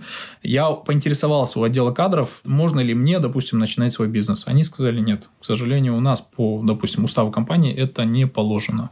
Такие вот э, правила. Японцы, конечно, очень ценят сотрудников, которые работают чем дольше ты работаешь, тем лучше. То есть э, по выслуге лет ты там действительно там а, тебя очень хорошо ценят, у тебя хорошая зарплата. Но, к сожалению, когда ты молодой сотрудник, в сравнении с европейскими компаниями, которые тебе платят, да, допустим, по а, твоим результатам, да, то есть ты там продал, допустим, товара на такую-то сумму, ты, ну, выполнил свою норму, да, или перевыполнил норму, и, соответственно, тебе начисляют какие-то премиальные и так далее, и так далее. То есть, инцентив, да, у тебя есть. Да, ты можешь быть, э, в принципе, там может быть промоушен дальше на позицию, допустим, uh-huh. руководителя, а в Японии, к сожалению, ты этого можешь не ждать. Почему? Потому что для того, чтобы стать элементарным менеджером, ты должен проработать в компании минимум лет 15-20. Ну, то есть для Японии больше важен именно стаж и наработка да. на срок. Это прям как да. ну, в Советском Союзе. А в западном да. мире, особенно в IT, я знаю, что смотрят просто на результаты и возраст, или какие-то, допустим, дипломы об образовании, они просто не важны. Вот если человек работает, то и отлично. Я, например, работал в компании, где сотрудники были, допустим, 20-летние, 22-летние, uh-huh. и зарплата у них была такая же, как там у 35-летних, потому что они делали ту же работу и с таким же, с такой же эффективностью. Да, да. И это один из больших факторов, который демотивирует тебя двигаться по карьерной лестнице, если ты иностранец. Японцы об этом, честно говоря, не сильно задумываются, и это их не сильно беспокоит. Потому что они привыкли к этому, для них это нормально, и они даже не представляют, как можно быть руководителем, допустим, целого отдела в 25, а то и в 30 лет. А для них это нонсенс. Что ты можешь знать о, допустим, каком-то процессе, если ты всего отработал там 5 лет? Но все зависит ведь не от того, сколько ты проработал, а насколько ты понял бизнес и что ты можешь привнести нового конкретно в данную да, сферу. Мне кажется, вот такое отношение людей вот э, закостенелое, оно может как раз-таки вставлять палки в колеса вот такому быстрому развитию. То есть одно дело, да, окей, тебе не надо подгонять, ты свои задачи сделаешь и там отсидишь 14 часов в офисе, но нет такого роста, и люди, которые замотивированы, они могут выбрать, я не знаю, другие страны, например, или что-то свое создавать. Да, да, абсолютно верно. В целом, на, например, даже мы сейчас, ну, конкретно вот компания, в которой я работаю, мы работаем с американцами и с китайцами. И, и американцы, и китайцы недовольны скоростью работы японцев. Крайне непродуктивно, очень медленно. В мире бизнеса сейчас, в 21 веке, Скорость – это все. Максимально быстро ты должен оборачиваться, принимать максимально быстрые решения, чтобы выиграть, э, получается, конкуренцию. Да? Японцы в этом плане, к сожалению, потихоньку теряют свои э, позиции как лидеры, да, Почему? Потому что японцы очень костные в принятии каких-то решений, да, они очень медленно прорабатывают э, каждый свой шаг, допустим, да, и это действительно хорошо. Это действительно хорошо. Это работало уже на протяж... работает на протяжении стольких десятилетий. Почему Япония, да, явля... являлась до недавнего времени второй экономикой мира, да. Но как бы времена меняются, надо ускоряться, а японцы этого, к сожалению, большинство не понимает. И э, почему они этого не понимают? Потому что демографический кризис, да, молодежь все меньше молодежи, а пожилое поколение, оно э, ну, не склонно принимать что-то новое, какие-то новшества и так далее. Им лучше работать, работать по старым каким-то устоявшимся, проверенным железным методам. И это, конечно, один из факторов, который тормозит, в принципе, японскую экономику. Но с другой стороны, с другой стороны, чем пороть горячку, допустим, да, в какие-то моменты. Я вот тоже вот работаю с американцами и с китайцами, и, честно говоря, я всегда думал, что, ну, раз уж американцы, то должны работать, ну уж действительно очень-очень продуктивно и должно быть все прям качественно. Но, к сожалению, это тоже не так. То есть в их работе тоже есть огромные недочеты, есть просчеты. И все это происходит от того, что они, каждый шаг не выверен. В Америке они же уже много столетий занимаются бизнесом, и большая такая история этого. И мне кажется, там именно важно, когда у тебя новая гипотеза есть, что ты быстро ее тестишь, а когда ты начнешь долго просчитывать, просто может само время пройти, и ты уже да, не, не сможешь да. запустить. Ты создал суперплан, у тебя исследовательская группа есть, но это уже никому не надо.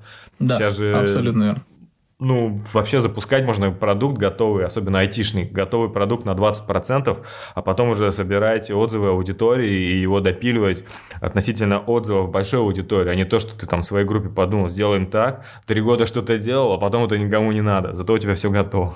Да, да, абсолютно. Вот э, прям точно так же складывается ситуация именно вот с японским бизнесом. Потому что буквально ну, вот на одном из проектов, э, над которым я работаю, сложилась ну, действительно, прям такая ситуация. Американцы сказали, нам нужно сделать вот такую модернизацию с вот этим продуктом. Японцы сказали, хорошо, но для того, чтобы это сделать, нам нужно рассмотреть вот это, вот это, вот эти все, получается, факторы, э, удостовериться, что все нормально, в конечном счете закупить материал и так далее, и так далее. В общем, огромный список вещей, которые нужно сделать. А в то время как американцы, которые являются нашими там агентами, да, э, наши местные подразделения, они говорят, зачем?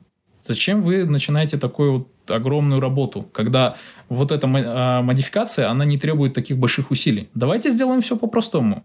Раз, два и закончили. А японцы нет, говорят, нет, а как же так? А кто потом за это будет от, брать ответственность? А никто не хочет брать ответственность.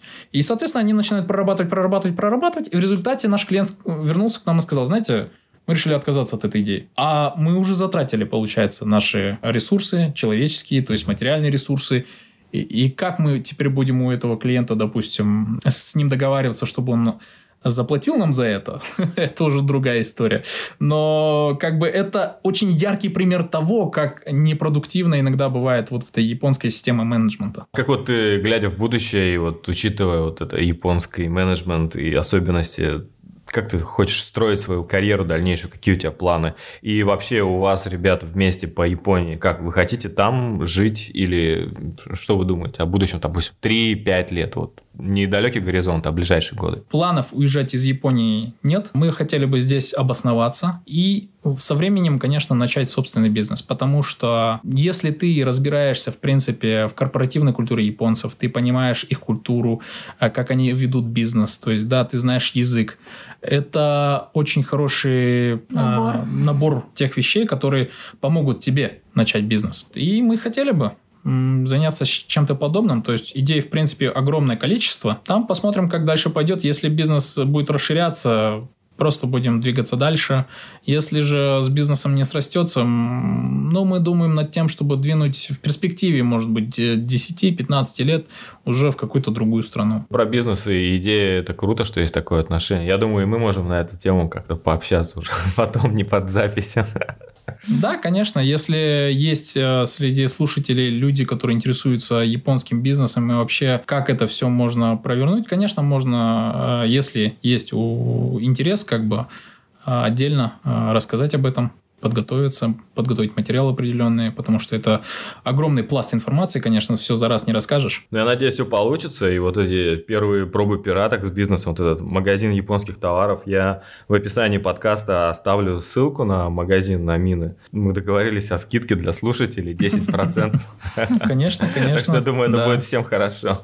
Да, конечно, мы будем рады. Э, всем новым подписчикам, кто будет заинтересован не только в нашей страничке и вообще в целом дальше какое-то сотрудничество заиметь вот с тобой, Дима, или с нами, допустим, да, или мы как-то можем все это скомпоновать все вместе. Как это получится, это надо обсуждать, но всегда открыты к любым предложениям. Да, это круто, открытость к новым идеям. Почему мне нравится вести этот подкаст, это как раз-таки знакомство с новыми людьми, и всегда может что-то получиться, даже просто иметь знакомых по всему миру. Ты можешь сходить, выпить кофе, посмотреть город или какой-то вместе проект придумать. Обсуждение, вот это открытие к новому, мне это очень нравится. Да, вообще, на самом деле, эта идея, вот когда мне Амина рассказала, что ты ей написал, что хочешь рассказать про Японию, мне вообще эта идея очень заинтересовала, что интересно общаться с людьми со всего мира, как бы, да, рассказывать их истории. Это замечательная идея. Надеюсь, конечно, что будет аудитория расширяться дальше. Я тоже.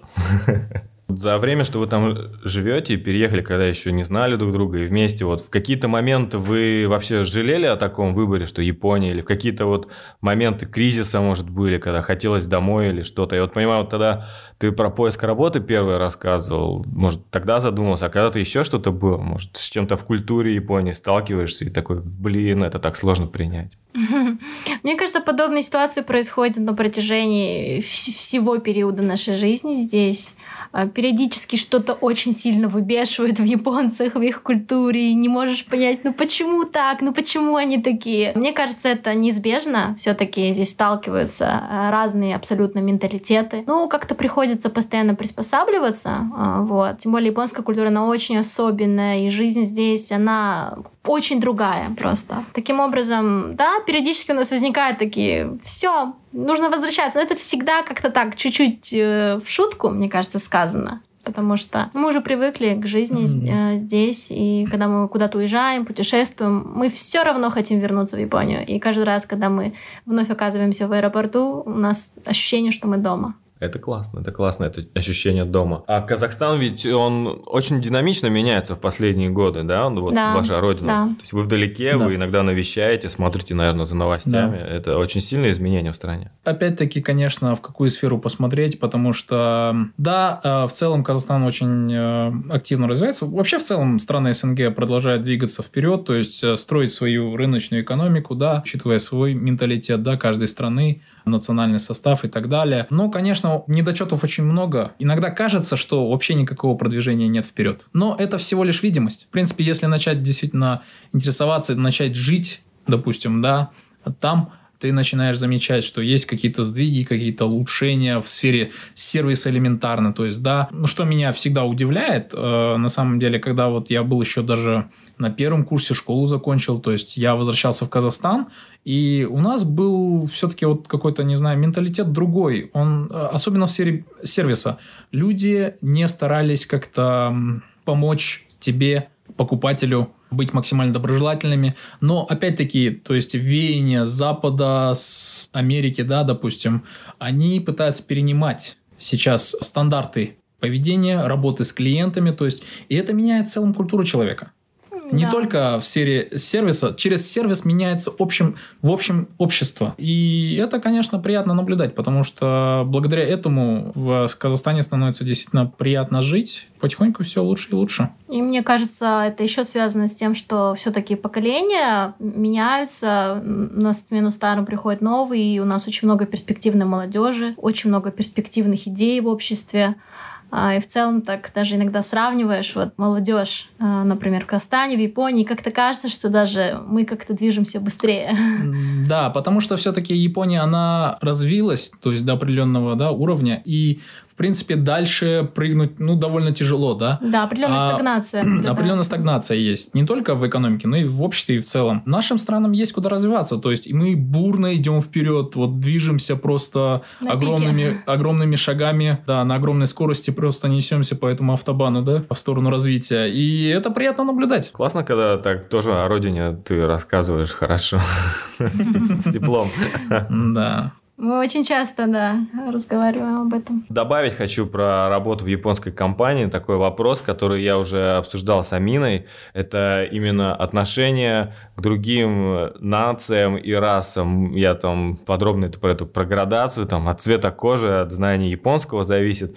И ты вот работал как раз именно в японской компании и работаешь в японской компании с японцами.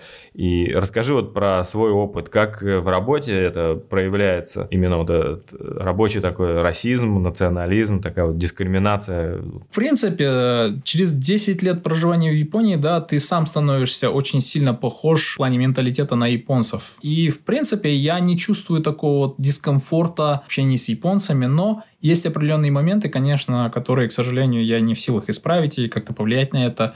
Это тот факт, что я просто внешне отличаюсь от них. Одного этого факта достаточно для того, чтобы японцы устанавливали с тобой определенную вот дистанцию в общении. Они просто поинтересуются, из какой ты страны, как у тебя там дела, там и так далее, и так далее. Но сам факт того, что ты не вырос в Японии, очень сильно сказывается на общении с ними. То есть они очень зациклены на Японии. То есть они любят свою страну, и это действительно хорошо, это патриотично. Я их за это действительно сильно уважаю. Я считаю, что это мы должны этому учиться, любить свою страну, то есть откуда мы родом, потому что любить свою страну это любить свой дом, своих родных, да, как бы. Мгм. С этого все начинается. И это действительно важно. Но есть и другая, то есть оборотная сторона, то есть они интересуются только Японией. И они не интересуются, в принципе, остальными вещами, происходящими в мире, за пределами их города, за пределами их префектур, за пределами их страны, да. И если ты не в тренде того, что происходит в японском обществе, ты не интересуешься новостями особо, что там происходило там и так далее, и так далее, то аутсайдер. Мгм. То есть даже и поговорить не о чем будет, потому что они говорят только вот о своем, да?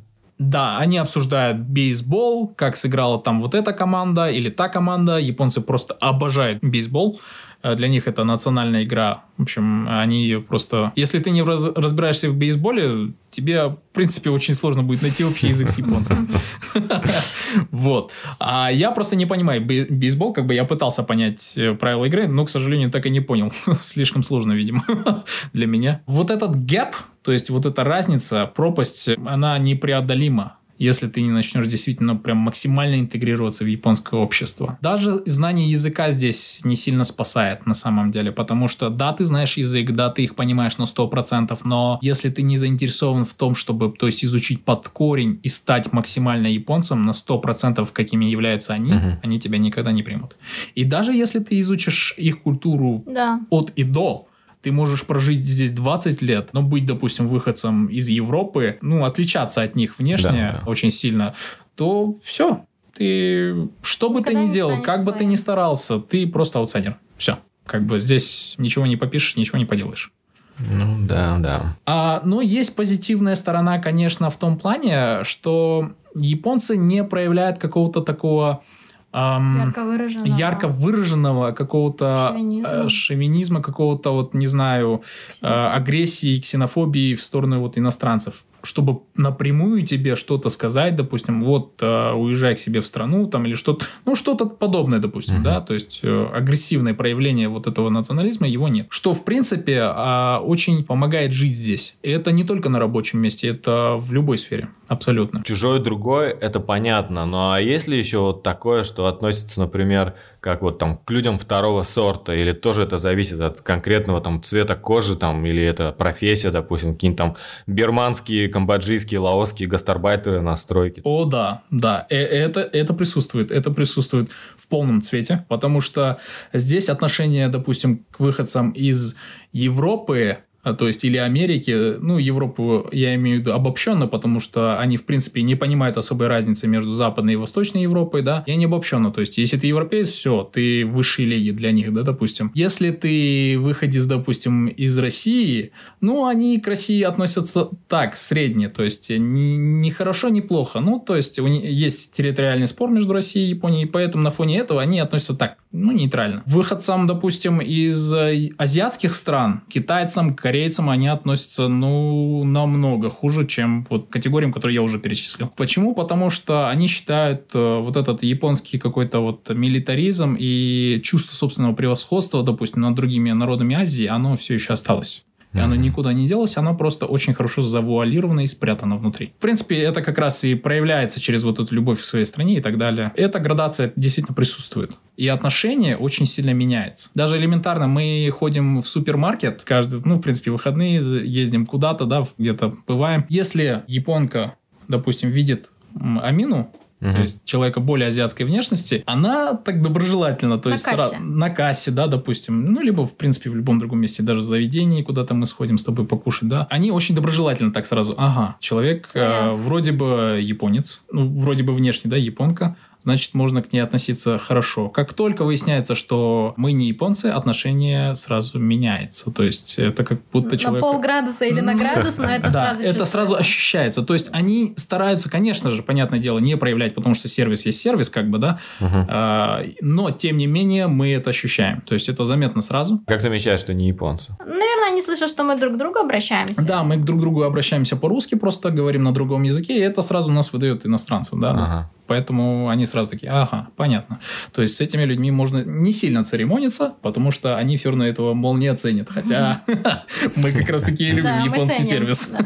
Относительно вот сдачи жилья в аренду, здесь тоже присутствует определенная вот, э, допустим, это определенная дискриминация в сторону вот китайцев. Мы буквально вот собирались снимать жилье, вот в котором сейчас мы живем. Мы обратились в риэлторское агентство, и это вообще целая история. Еще на отдельный подкаст. Еще на отдельный подкаст, потому что снять жилье для иностранца, особенно в японской глубинке, допустим, да, ну, не в Токио, это очень сложно. Миссия невыполнима. Да, миссия невыполнима, потому что мы разговаривали с риэлтором, он сказал, хорошо, да, вы работаете в японской компании, э, у вас хороший доход, плюс э, у вас замечательное владение японским, но так как вы являетесь, являетесь иностранцами, нам нужен человек, который за вас поручится. Угу. То есть э, человек, который выступит гарантом, что вы там не будете создавать каких-либо проблем про, при проживании конкретно в этом жилище, да, угу. что мы не будем там включать музыку в 11 вечера, там устраивать пьяные вечеринки, там, я не угу. знаю. Неправильно выбрасывать э, с, мусор. Да, неправильно выбрасывать мусор, там, в общем, короче, с шампанским там гулять общем, ничего такого не будет. И они требуют, чтобы мы предоставили гаранта, то есть компания, в данном случае, в моем случае выступила компания гарантом. Я вынужден был обращаться в отдел HR, Uh-huh. разговаривать с ними, просить их да, подписать определенные документы, чего японцы тоже очень не любят делать. То есть за кого-то что-то подписывать для них это вообще очень страшно. Mm-hmm. А, то есть они не хотят такой ответственности на себя брать. Это было очень сложно. И пока мы разговаривали с этим риэлтором, он рассказывал, говорит, знаете, говорит, в вашем случае это еще неплохо. Вот с китайцами, говорит, э, честно, говорит, я, конечно, говорит, не хочу проявлять каких-то ксенофобских, да, взглядов. Я стараюсь относиться ко всем нормально. Но, тем не менее, китайцам многие не хотят сдавать жилье. Почему? Потому что после них жилье в ужасном состоянии, что-то поломано, что-то там, в общем, ну, не в лучшем состоянии возвращается жилье к хозяину в результате. Вот. И они, в принципе, не хотят рисковать подобным образом, поэтому отказывают сразу же многим. Они... Ну, первое жилье, на которое мы положили глаз, нам тоже было отказано просто по причине того, что мы не японцы. То есть хозяин не хотел разбираться, он просто сказал нет. Да. Да.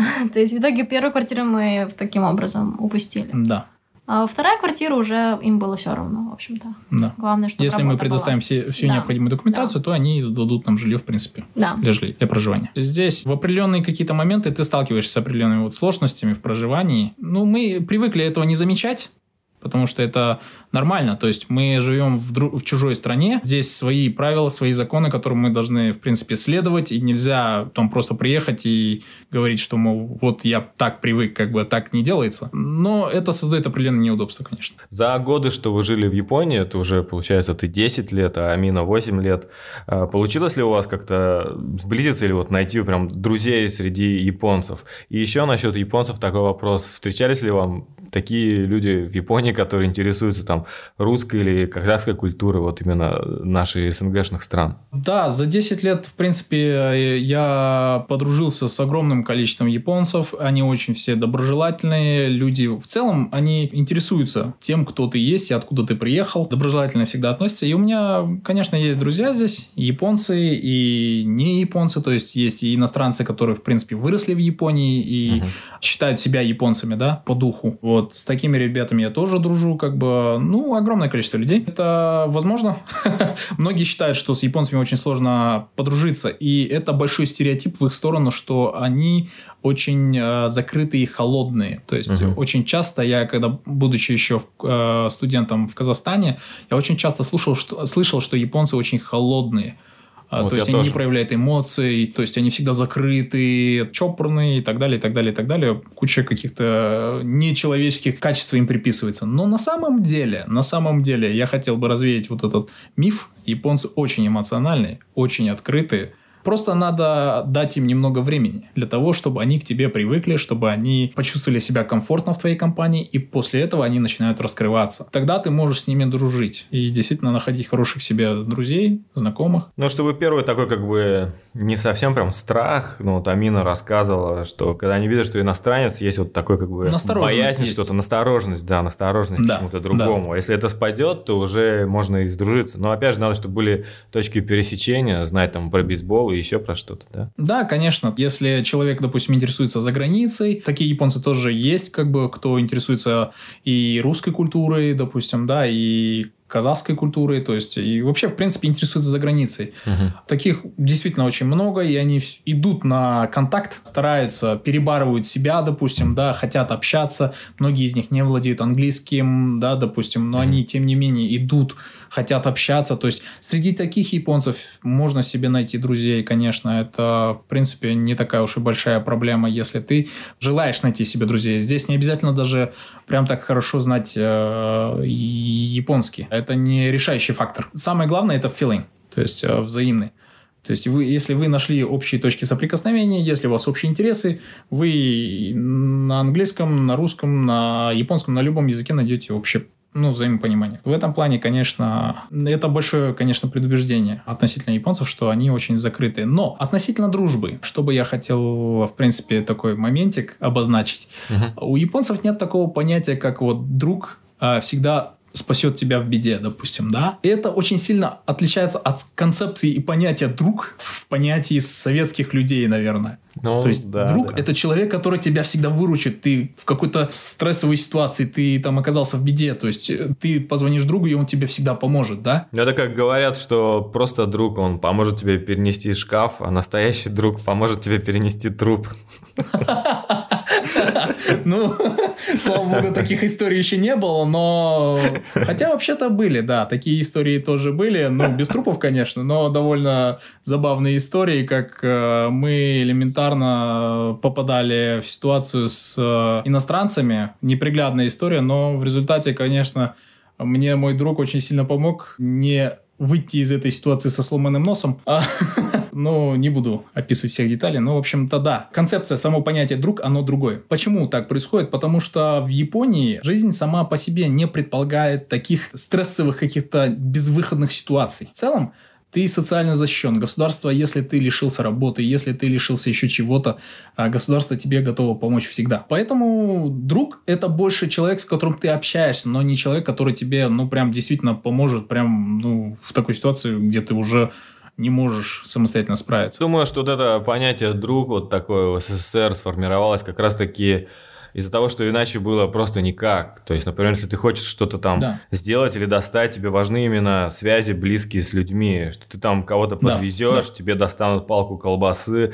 там еще вот какие-то такие взаимодействия, там деньги занять. А сейчас, ну, да. когда западная культура, где можно у тебя всегда есть деньги, потому что ты всегда можешь взять кредит. Это вот та же самая да, да. боль среднего класса, когда тебе надо да. на Крисмас надарить подарков. Ты, в принципе, все можешь решить вот этими инструментами и сервисами, и поэтому тебе не надо друзей просить, типа, отвези меня в аэропорт, там, или одолжи мне там сотку до получки, потому что ты, по идее, всегда это можешь сделать сам. Да, то есть, в принципе, ты можешь действительно сделать все сам, то есть государство тебе дает все эти возможности. А в наших странах, допустим, ну, в силу бюрократических каких-то, да, а, проблем там и так далее. Без знакомого через кого-то ты, если у тебя нет такого знакомого, ты не, не попадешь туда, и ты не получишь то, что ты хочешь. И это действительно отличает. Это, я думаю, не только свойственно Японии, это свойственно также и западным странам, и Америке тоже. В принципе, не обязательно знать кого-то. То есть, если ты обратишься куда-то за чем-то, ты это можешь получить. И не обязательно там кому-то давать мзду там или еще что-то там. В общем, много-много таких штучек, которые знают наши люди, да?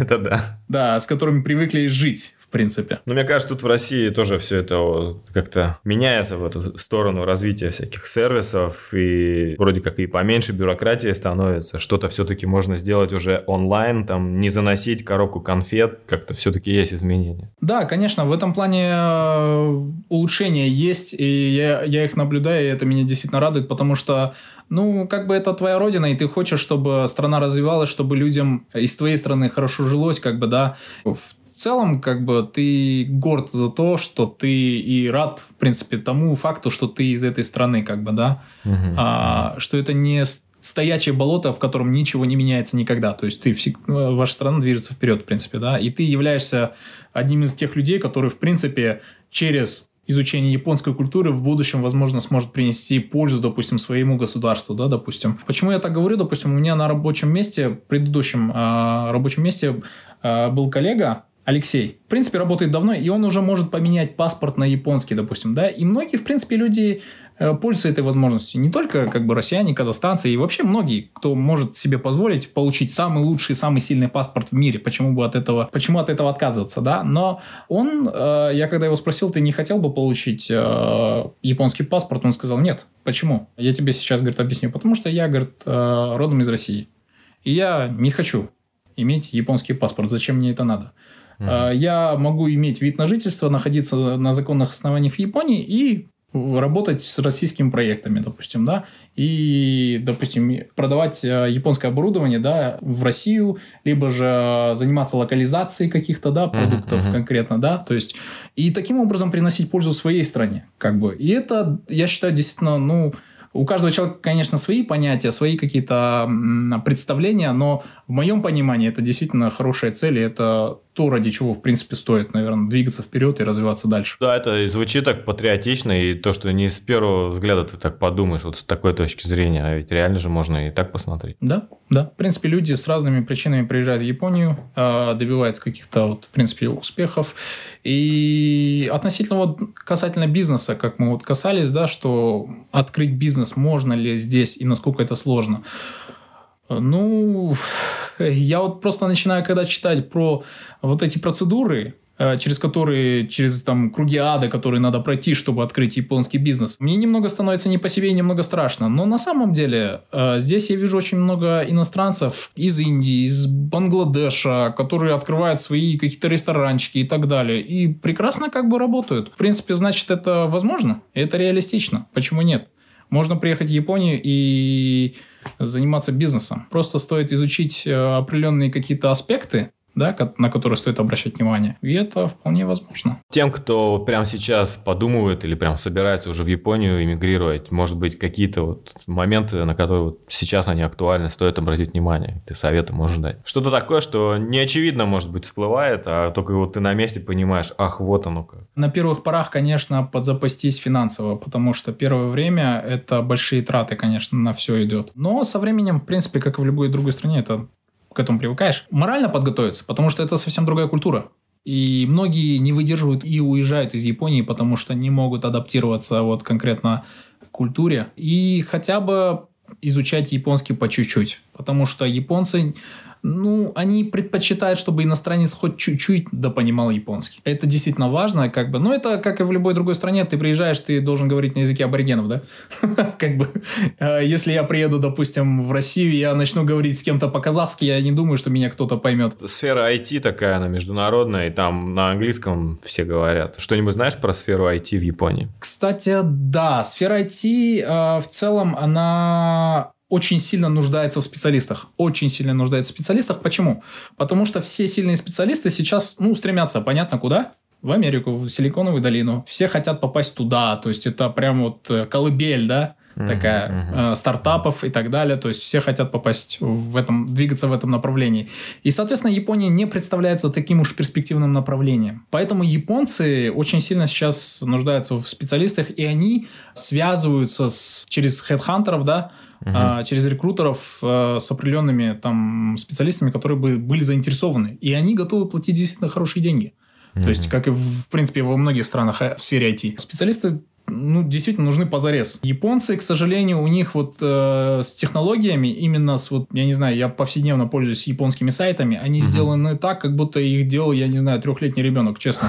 Я, конечно, не разбираюсь, и я не понимаю, насколько это сложно, это, наверное, действительно сложно сделать, написать там код какой-то, действительно, чтобы все работало. Но когда ты начинаешь заходить, у тебя просто все нервы выгорают, вплоть до корней самых, потому что...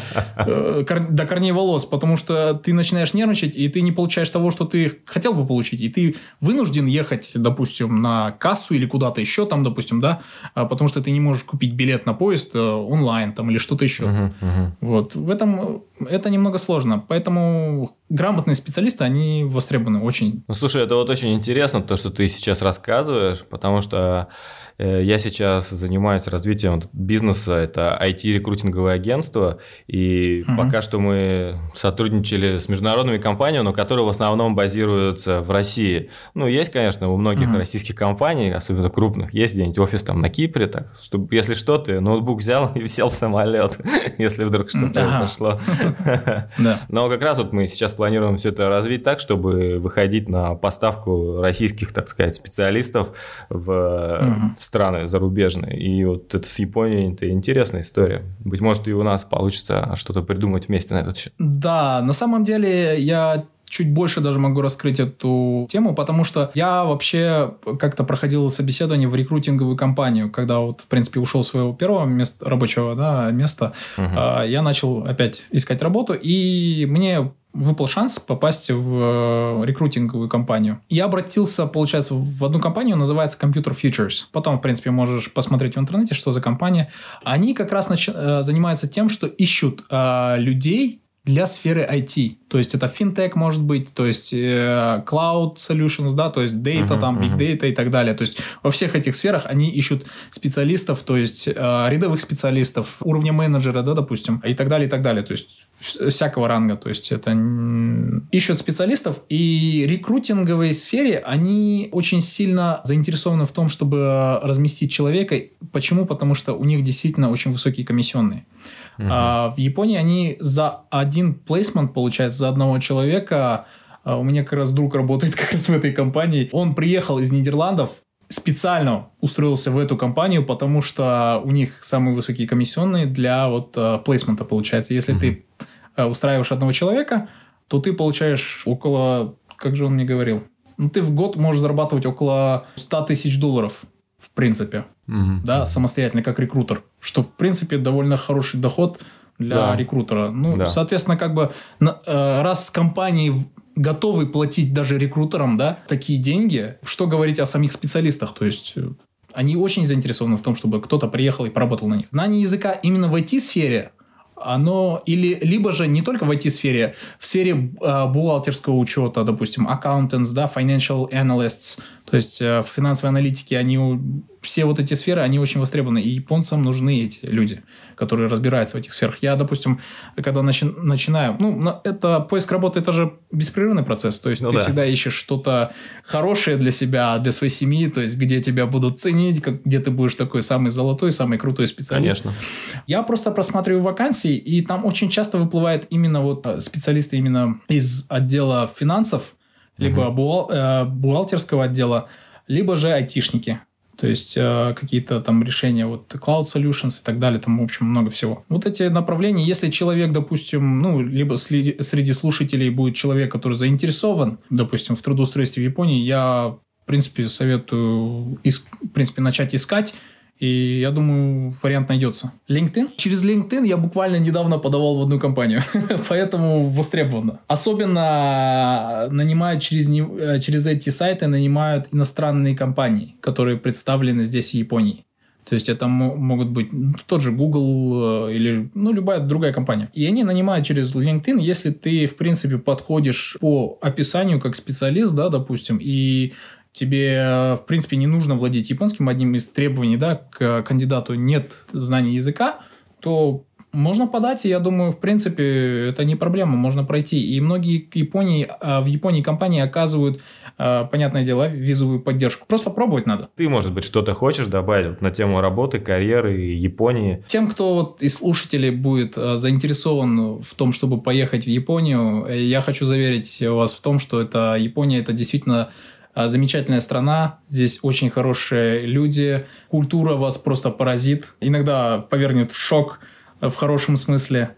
Вот. Поэтому, если есть какие-то мысли приехать в Японию, трудоустроиться здесь, я думаю, просто надо пробовать через LinkedIn, э, либо на учебу, то есть э, программ Next и так далее очень много, то есть э, либо просто приехать э, в качестве туриста, посмотреть на Японию. Я вам рекомендую обязательно приехать сюда и посмотреть на эту замечательную страну, увидеть своими глазами, потому что это одна страна на весь мир, который, которая вас, наверное, не знаю, перевернет ваше представление вообще о мире. Ну, слушай, я тоже очень хочу в Японию съездить и надеюсь, что ну, в ближайшее время там это получится и можно будет встретиться и познакомиться уже лично. Это было бы очень круто. Конечно, это было бы очень классно, если есть такие планы. Если какая-то там помощь по оформлению визы или какие-то вопросы будут, конечно, тебе, Дима, всегда будем рады помочь. Либо э, слушатели, если кто-то хочет через тебя связаться с нами, допустим, А я оставлю контакты. всегда можно с нами связаться, мы можем помочь там с оформлением документов, допустим, вот, допустим, если ты, Дима,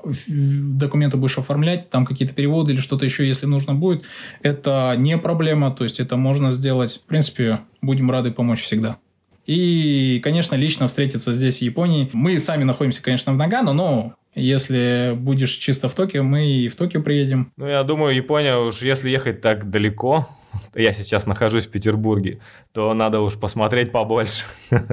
Да, конечно, потому что префектур 47 префектур, кажется, если я не ошибаюсь, меня, наверное, сейчас ругать начнут люди, которые хорошо знают географию Японии. 47 префектур, и в каждой префектуре свои особенности, свои какие-то там э, блюда, то есть какие-то там достопримечательности, Свои люки канализационные, свой киткат. Свой киткат, да, абсолютно все. То есть э, свой удон, какая-то там лапша особенная, приготовленная по другому рецепту, да, какого нет ни в одной и другой префектуре. Поэтому, если приехать в Японию, даже 10 лет недостаточно, чтобы объехать всю ее, честно, и изучить вдоль и поперек. Ну, я надеюсь, получится вот ближайший год-два побывать в Японии и познакомиться лично. Очень прям хочется. Всегда будем рады. Спасибо, Дархан, за такой рассказ. Очень рад знакомству. Амина, тоже спасибо тебе огромное. Огромное. Да, взаимно. Взаимно. Э, был очень рад э, пообщаться. Спасибо большое за эту возможность рассказать о стране, в принципе, потому что я в целом я нигде не, не свечусь, то есть в никаких социальных этих сетях, кроме Фейсбука, пожалуй. Поэтому рассказать свою историю мне было очень приятно самому вспомнить все это через что я прошел, и за это, в принципе, я благодарен тебе за эту возможность снова вспомнить, как это все начиналось. И надеюсь, подкаст понравится слушателям, и будет интересно, и пробудит интерес к самой стране и к твоему каналу, наберете обороты. Спасибо, Дархан. Да, я уверен, что слушателям понравится, особенно тем, кто дослушал до конца, потому что очень много информации, и вот мне было очень интересно, прям время пролетело незаметно, это супер. Спасибо, ребята, и счастливо. Спасибо большое. До встречи. Спасибо всем, кто с вниманием слушает до конца. Это была вторая часть интервью с Аминой Дарханом в подкасте «Уехавшие». Обязательно послушайте и первую часть тоже. В ней Амина поведала свою историю и рассказала много интересного о работе в системе образования в Японии. В описании подкаста вы можете найти ссылку на клип Молдоназара к Пенберге, под музыку которого вы слышите сейчас мой голос. Посмотрите и с юмором окунитесь в атмосферу сельской школьной дискотеки 90-х годов под четкие синты и проникновенное пение – я также добавлю в описании ссылку на видеоклип коллаборации Молдоназара с американским инструментальным бендом Break of Reality, чтобы вы могли сравнить две такие разные, но одинаково прекрасные версии, которые объединяют чувственный вокал Молдоназара. Я беру интервью у представителей совершенно разных профессий, которые строят карьеру и бизнес в эмиграции. И если вам нравится мой подкаст, расскажите о нем своим друзьям. Вы можете пошарить мой подкаст сторис в Инстаграме, в Телеграм-канале, Твиттере или скинуть тематические группы на Фейсбуке или ВКонтакте. Отдельное спасибо всем, кто подписывается, ставит оценки и пишет отзывы в Apple подкастах и на других платформах. Это помогает продвинуть подкаст в хитрых алгоритмах гигантских корпораций. Я веду аккаунты уехавших в соцсетях – Заходите в Инстаграм, чтобы увидеть моих гостей и пообщаться в комментариях. И обязательно подписывайтесь на канал в Телеге, там очень удобно получать уведомления, а также дополнительные материалы и эксклюзив. Для слушателей моего подкаста Амина сделала 10% скидку в своем магазине японских товаров.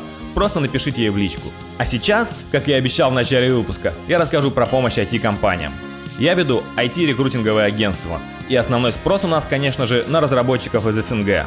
Back, front, full stack, DevOps. Мы фокусируемся на специалистах от среднего уровня до высших управленцев. И помимо программистов находим продуктов, проектов, технических директоров и маркетологов. Наши клиенты – IT-компании любого масштаба. Это может быть и начинающий стартап, которому нужен один или два разработчика, или устоявшийся корпорат со штатом в сотни и тысячи человек и собственным HR-отделом. Богатая экспертиза, лишний нетворкинг и понимание технологий позволяют быстро находить нужных людей и закрывать вакансии, а не отвлекать внимание руководителей десятками резюме. По вопросам найма пишите в личные сообщения. Все ссылки в описании.